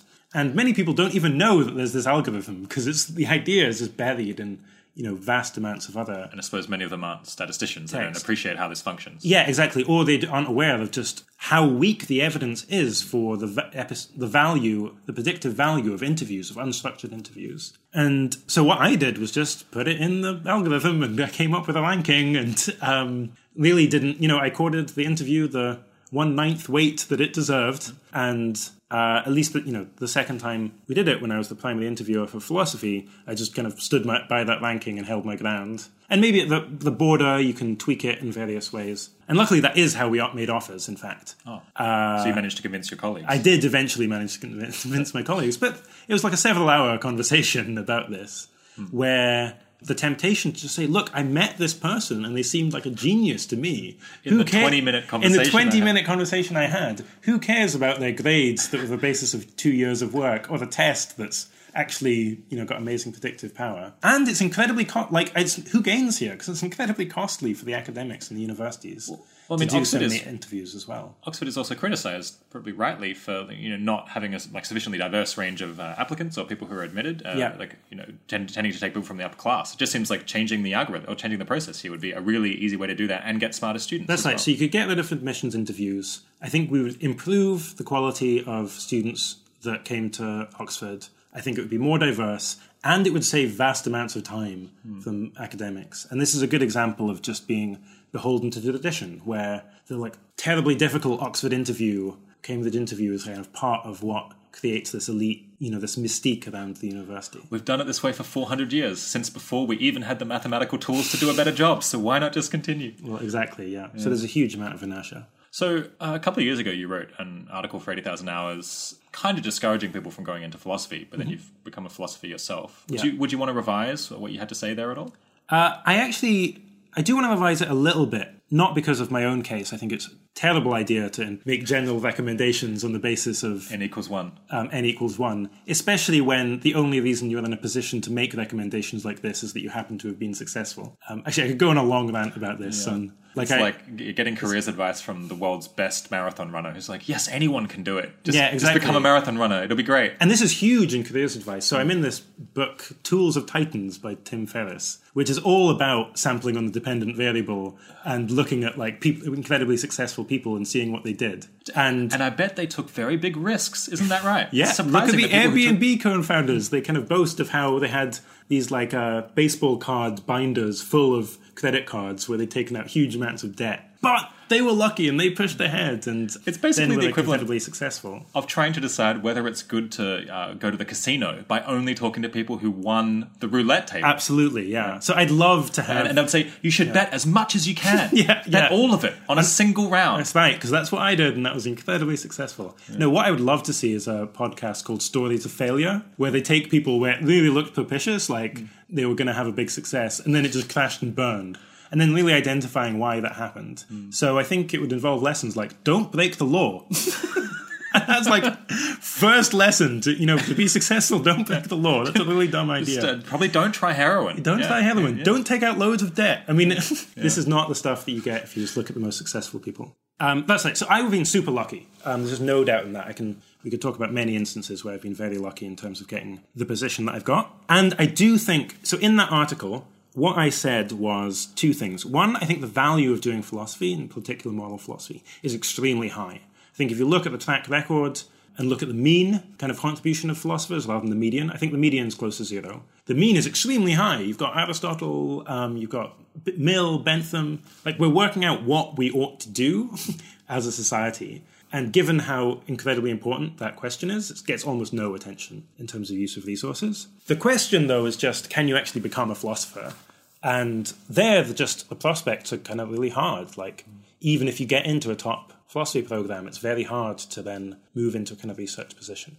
So I think since then, I think the case is somewhat better, mainly because effective altruist ideas have become it. Like, if this is what you want to work on, those ideas are becoming more mainstream. We're more able to bring in funding at organizations like the Future of Humanity Institute or the Global Priorities Institute. And so there's a greater potential to have non standard academic routes if you're working on these topics, which are very important, because there are people who see the value of doing this sort of research. So that's at least more compelling. The second thing that's different now as well is um, in terms of a ratio of philosophers to other people in the community, where, you know, when effective altruism started off, we were kind of, I mean, talk about being non-diverse. We were, we were mainly 100% philosophers. philosophers, Yeah, that's yeah. right. Um, Maybe we should branch out into having an economist. Yeah, exactly. That's right. So, whereas what's happened is that the number of philosophers has grown very slowly, I think. Very slowly since like a couple of years ago. Really took off in philosophy and then it kind of saturated a little bit. Whereas effective altruism in general has grown a lot. So, I actually think like marginal philosophers have like a ton to contribute compared to other things.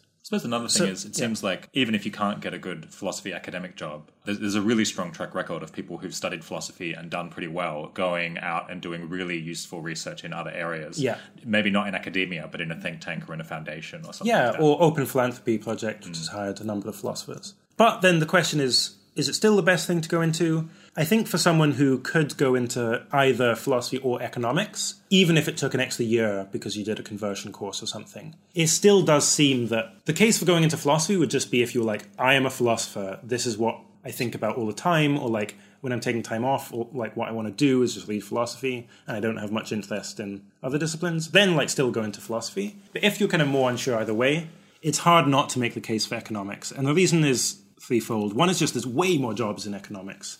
The ratio between academic jobs and PhDs is much closer to parity. Second is that there's much better options. You know, you can go into government, go into uh, think tanks, and so on. Much more demand there. Thirdly, I do just think you, yeah. Thirdly, is like the even fewer economists than there are philosophers in EA, and I think we really benefit from that a lot. And then I do just think the skills you learn are better. You know, I think philosophical skills are really important, but Um, They're a bit fragile, I think. Economists learn to kind of weigh evidence from many different sources, do a bit of theory, a bit of empirical work, which is like more what you're doing in day to day life. Yeah, that's right. And then finally, it's easier to switch from economics to philosophy than the other way around. Hmm. So my old supervisor was an economist originally and then became a philosopher. But I just don't see how it could be possible to move from philosophy into economics. Okay, so let's move on from academia. I think it might be great to get you on next year to talk about how you can go about trying to become an academic and perhaps you know being a public intellectual, getting in the media, writing books, that kind of thing. Yeah, sure. Uh, but that's kind of a big topic in its in itself. Let's talk a bit about the, the EA community. So mm-hmm.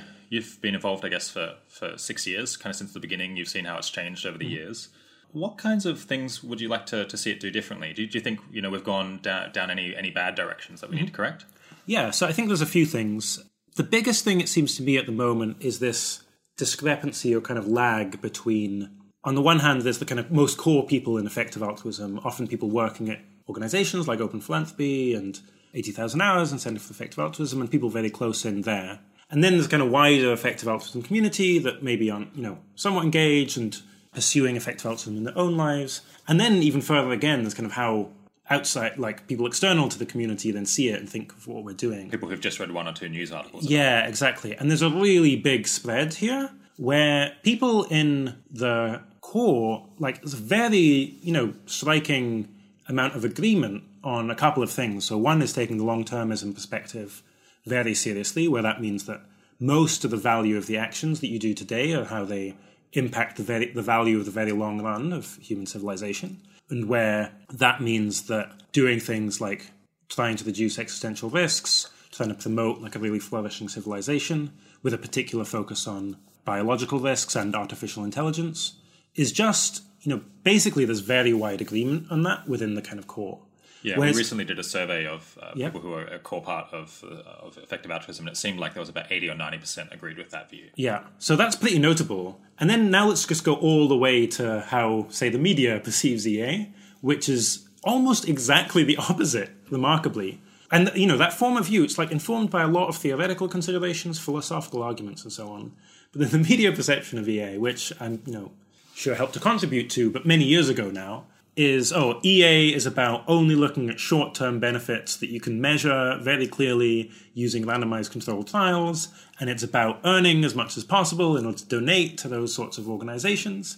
Even though again now the kind of core is just placing a lot more importance on doing direct work rather than earning to give, because you know Open Philanthropy is advising a ten billion dollar foundation. We've done very very well at like raise, at raising money, and we have this kind of funding overhang. And then you know as you kind of move into the core, you've got this kind of spectrum of how much people how much people's views are similar to the kind of uh, media's views. With EA is about earning to give to donate to RCT backed charities and doesn't care about long run at all. Or versus the core. politics or, you know, Or about changing laws or changing cultural norms. Politics is another one where, um, again, people in the core community are very serious about the importance of ensuring that political institutions work really well and that like political action is sensible and positive from a very long perspective, from a very long term perspective. But again, the kind of stereotype that people see is like, oh, EA doesn't care about that at all because it's not measurable or something. I used to read articles in the mass media about effective altruism, and I kind of had to stop just for my own health because it was just, just bad for my blood pressure to read people just condemning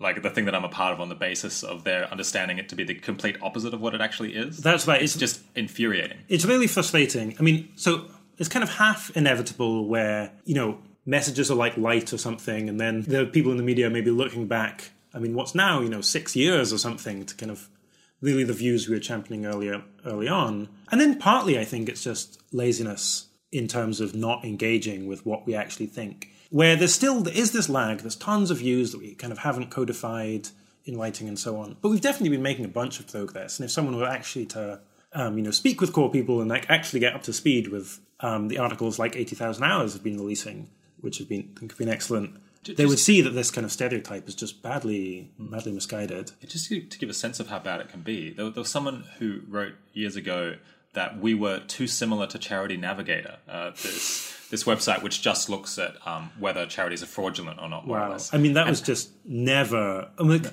We, we were like mortal that- enemies at the exactly, time. that's Uh, we had like written furious argu- uh, like, uh, articles criticizing one another. Yeah, exactly. But that's the level of engagement that you often get that they don't even know that Yeah. we're like the antithesis of this other thing that they're saying that we're exactly the same as. Yeah, yeah, that's right. And then that kind of percolates into the wider community a bit as well, where you know, like we, one of the reasons we set up um, effective altruism funds at Centre for Effective Altruism was so that we could give a more accurate representation of the sorts of causes that the really core people think are most important, which isn't just you know extreme poverty, but um, also taking the long run future and trying to ensure that goes as well as possible, and farm animal welfare as well. Improving improving people's decision making ability, especially in government or important institutions, that kind of Yeah, thing. yeah, absolutely, and that's the kind of second side, which is I think again people see the long run future people, and again they think of this like loony, like the only thing that matters is that whatever tiny probability you can increase of ten to the hundred lives in the future, that's the only thing we should be working on.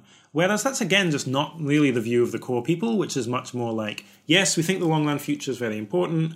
Don't be crazy about this. Like, we've got tons of uncertainty. Here are the ways we could be wrong. These are the things we should be exploring. Like, I'm very ex- interested in uh, what Nick Beckstead called broad existential risk reduction, where that means general societal improvements like improving voting systems or the competency of people who get into positions of power or ability to coordinate that look good across a very wide array of outcomes for the future of civilization, such that looks like a really good thing, even if we've done a terrible job now of predicting what technologies mm. are going to be important over the coming decades. And that's just a very different kind of tone and spirit than what is this kind of straw man of the very long run future view.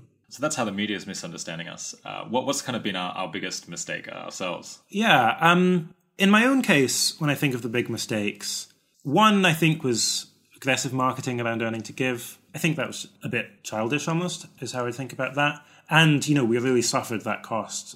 Yeah, people to this day think that 80,000 hours is all about earning to give, whereas yeah. we've explicitly written articles saying we think most people shouldn't earn to give. That's right. And that's from being, you know, more contrarian in our initial marketing, which is now like six years ago.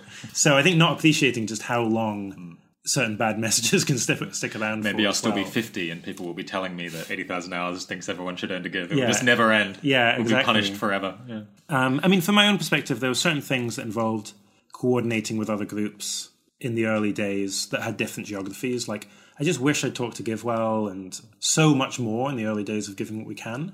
But, you know, they were all the way in New York at the time and that just created this unnecessary division between Giving What We Can and GiveWell. And, and I guess and similarly it, with other groups as well. It means that the only time you talk is when there's a real issue, when someone's exactly, frustrating yeah. someone else. Yeah, and especially because, you know, we were young, like I was mm. 23 or something, and there were some things like this famous controversy over the figures Giving What We Can were using in terms of the cost to avert a DALY from some programs, mm. where, you know, GiveWell did tremendous research really digging into that and actually showing that, surprisingly, the academic estimates were really based on very flimsy estimates, like real mistakes were being made.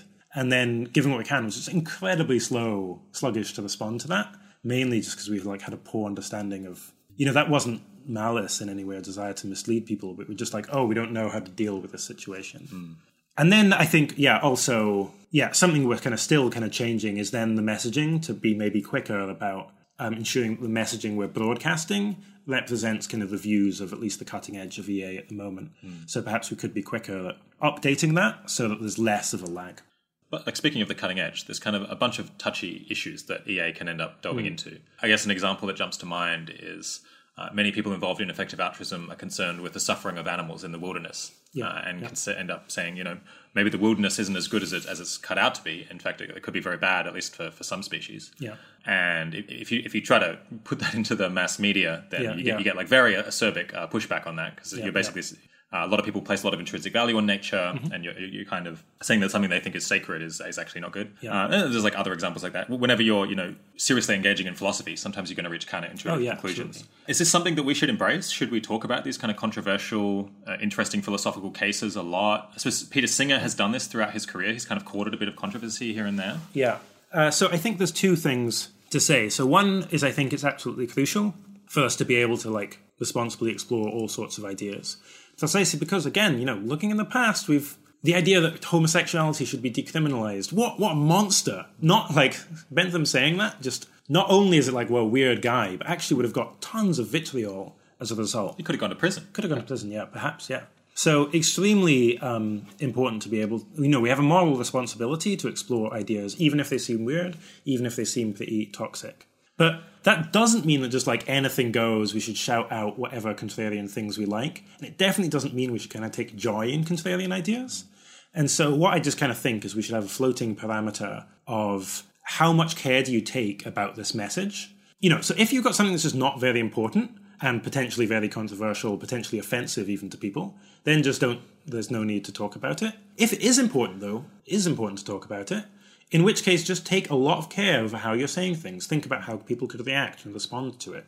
So, unfortunately, you can even do this. So, I mean, I think Jeff McMahan's piece on wild animal suffering was actually, I thought it was very careful, but people still, and he went at great pains to say, I'm not saying at all we should do anything about this. I'm not saying we should like intervene in nature at all. We've got no idea what the consequences could be. He said that over and over again. But then, still, it was the case that got huge amounts of flack from saying, What, you're saying we should just destroy nature or kill all the predators or something? Showing they hadn't even kind of read the article. So it's, it's hard to do, but you can at least kind of try your best. But I think it is really important to do that because if you're being a kind of contrarian, you're taking delight in the fact that people are getting riled up. You're doing a disservice to those really important ideas. Yeah, I think effective altruism tends to disproportionately attract people who love kind of controversial debate and really, you know, Yeah. exploring exploring controversial ideas. Yeah. And I mean, you know, I was like that when I was younger, and I, I, I, I you don't say. I've Um, never seen, I've- known. Yeah. I think the thing that's that's really bad is when you find what might be an important idea that's kind of controversial, and then for attention or for like the pleasure of uh, Mm-hmm. Yeah. you know pointing out how people are wrong, you make it seem even more controversial than it is, and, Yeah, and you're yeah, very glib about it, and don't even really explain and justify the view, which you know is something that I, that I'm guilty of, uh, especially when I was younger. Yeah. and that's uh, it's very harmful and just kind of mean spirited. I think it's very immature. Yeah, and but all, yeah, very harmful. I mean, as an example, I think take the arguments for the importance of reducing extinction risk, where many people in EA were very slow to realize the power of those arguments because they'd been presented in an unduly contrarian way. Because they'd been presented as, well, even if the probability is one in a million that you can do anything about this, then because the amount of value is just so great, you should still do it. Look, that's just, for most people, not a very compelling argument at all. There are other arguments that are much better. And so you've done a disservice to this very important idea. Are there any other problems or mistakes being made by the EA community that, that you think we need to address pretty fast? Yeah, I mean, I think one thing which EA has taken some flack on, um, but that I do think is important, is diversity. Um, two types. One is kind of racial and gender diversity, and second is kind of epistemic diversity. And I think both are very important for different reasons. The first is just in terms of like we want this community to be like you know big and influential because we think these ideas are really important. In my own case, if I thought oh, there's a community, these ideas are really excited, and then I go and just like, you know, everyone's black, and although referring to like cultural references that I don't understand and so on. Like, just human psychology is going to make it natural. That's going to be, you know, you're going to feel like, oh, this is less my people, or maybe I don't fit, I feel unwelcome, or so on. Hmm. Even more extreme than the other way around. Hmm. And so, you know, I do think this is something we should be kind of aiming towards. And I think it's tricky in some ways, especially because you know, effective altruism is a significant part kind of what to do if you're in a position of privilege. Hmm. So, you know, it's no coincidence that we're targeting people who are, have, you know, tremendous resources that they don't need that um, could be used to do a ton of good. I mean, they're the people who have the greatest obligation to do this stuff. because- Absolutely, yeah, absolutely. They don't need to look after themselves anymore. That's like absolutely. We're not targeting people who are living on the poverty line in rich countries. They've got their own shit to deal with. Like, and so, and then I think the key thing um, and the most important thing, which I think is good anyway, is just ensuring that EA as a community is um, very welcoming and very friendly to people with kind of diverse backgrounds. Where that means limiting the use of jargon, not letting that become a kind of shibboleth or like password for entering the community. Ensuring that like if someone comes and says something that we think is like a mistake, people don't just like jump on them and criticize them a ton, but like um, are much more kind of friendly and polite. And then also just acknowledging uncertainty like a lot more, I think, um, again, can help in that, help for these aims quite a bit more as well. Just generally being welcome and not being not being arrogant, which is an easy trap to fall into, Yeah, absolutely. especially when you, if you're hanging out with people who tend to agree with you. Yeah, exactly. Yeah. I'm trying to really avo- avoid both kind of cultural and epistemic kind of groupthink. So finally, I know you've got to go in a minute, but what's what's the best argument against effective altruism in your view? Great. So I think there are um, a couple of different ways you can criticize EA. One is just saying the theory is wrong, and the second is saying, well, okay, theoretically it makes sense, but then in practice there's some big mistakes. On the theory being wrong, the most compelling way in which it could be badly wrong is if we're under obligations of justice that are so strong that thinking about beneficence or doing good is just kind of wrong. Instead, what we ought to be doing is rectifying injustice. Where the analogy is suppose that you know you're very rich, and that's because you stole a million dollars. And then I say, well, what you ought to be thinking about is how much can you do? How can you do as much good as possible with that million dollars? Many moral views would say that's not the right way of thinking. Instead, you ought to be giving, you ought to be rectifying that injustice. You ought to give back that money, um, and possibly at least the same is true for us in rich countries. You know, we inherited this wealth, we don't own it. The causal history of that wealth has like tons of really dodgy uh, aspects to it, involvement in colonialism and so on. And maybe then at least, well, again, we ought to be, you know, really using our resources as much as we can, but to rectify that injustice rather than do good. And now I take that perspective pretty seriously, and I've tried to think about it as much as I can. It doesn't seem to me personally that that actually comes apart very significantly. Where you know one of the injustices is the horrific suffering we're inflicting on farm animals. One of the injustices is that we're kind of playing Russian roulette with um, the future of human civilization. That could kill lots That of other people that could who kill aren't lots of responsible other for people. it. Exactly, that's right.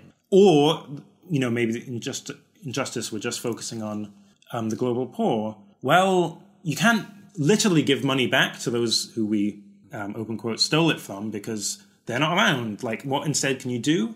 It's at least a safe option to say, well, I'm going to do it in whatever way will benefit people as much as possible. You might say, okay, you have extra these about paternalism there. But again, kind of health and um, cash transfers look pretty good on the kind of anti paternalistic grounds as well. I guess so. You might not know exactly who was treated most unjustly, but it's a reasonable bet that maybe it's the people who are worst off. Yeah, exactly. That's right. So that's at least safe. And then the second is, well, EA in practice, where a couple of things here. One is just, okay, we're trying to do the most good, and that's meant to be pretty theory neutral. But then as it happens, I think many people in EA at least are very sympathetic to consequentialism, or at least have the brains that are sympathetic to consequentialism, even if they try and um, take other moral viewpoints very seriously. But clear that could introduce some additional biases in terms of how we're reasoning about things. So there, the idea would be maybe if you have this kind of thick, non-consequentialist view or very different way of reasoning, you'd end up coming to very different conclusions. And you know, I think we don't want to we don't want to pretend that we're saying, well, any way of doing the most good will therefore lead to this particular set of recommendations. Hmm. And instead, sometimes, you know, being explicit, like, well, we, what we'd love is people with very different value systems to try and go through this entire process. Hmm. And it's a bit of a shame that the criticisms so far um, from people who do find the whole approach like weird have instead been like from a distance, kind of lobbing grenades. Um, Whereas we, we might than- like them to say, "I don't agree," and here's what you should think instead. Or, yeah, "I'm gonna- exactly. I'd be so I'd be so interested in that because even when I put on my non-consequentialist hat and try and reason through, it seems to me like these are still the things we recommend are still really pretty good. but maybe you're just kidding yourself.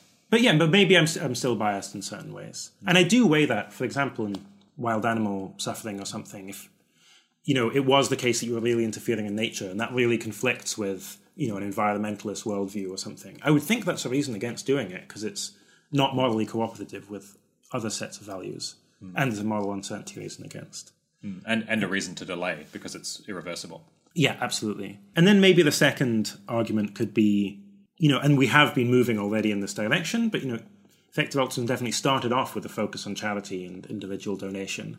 And the argument could have been, well, like governments, like we're talking to, you know, rich, you know, relatively affluent people, um, people with potentially a lot of influence. The amount of influence you can have um, in expected value terms by just forgetting about this charity stuff, just trying to influence what governments do, is just so much greater that even though you can't get reliable feedback and so on, even though it's going to be a low probability, the value of that is just so much greater. And so, therefore, you know, going around saying, hey, give to charity, all this good stuff you can do, maybe that was actually bad because it takes away attention from other things. Again, I don't think that is true because I think we've managed to create this community of people who are really dedicated about improving the world and are now thinking about how very seriously and in ta- taking action on how can you do that with respect to improving government policies as well. But it's at least like I think a reasonable argument that people could make. I guess another possibility is we've just chosen the wrong problems to try to solve uh, to focus on. Um, I guess that, that's that's the idea of cause X Cause that you kind of promoted. Although That's right. I mean, I think that's. Um, I mean, I can easily get in myself into a state where I think it's overwhelmingly likely that we've chosen the wrong problems to focus on. Again, because I'm just so aware of just how impoverished our both moral and empirical knowledge is. And so the idea of cause X is some cause such that we think it just completely is just way better.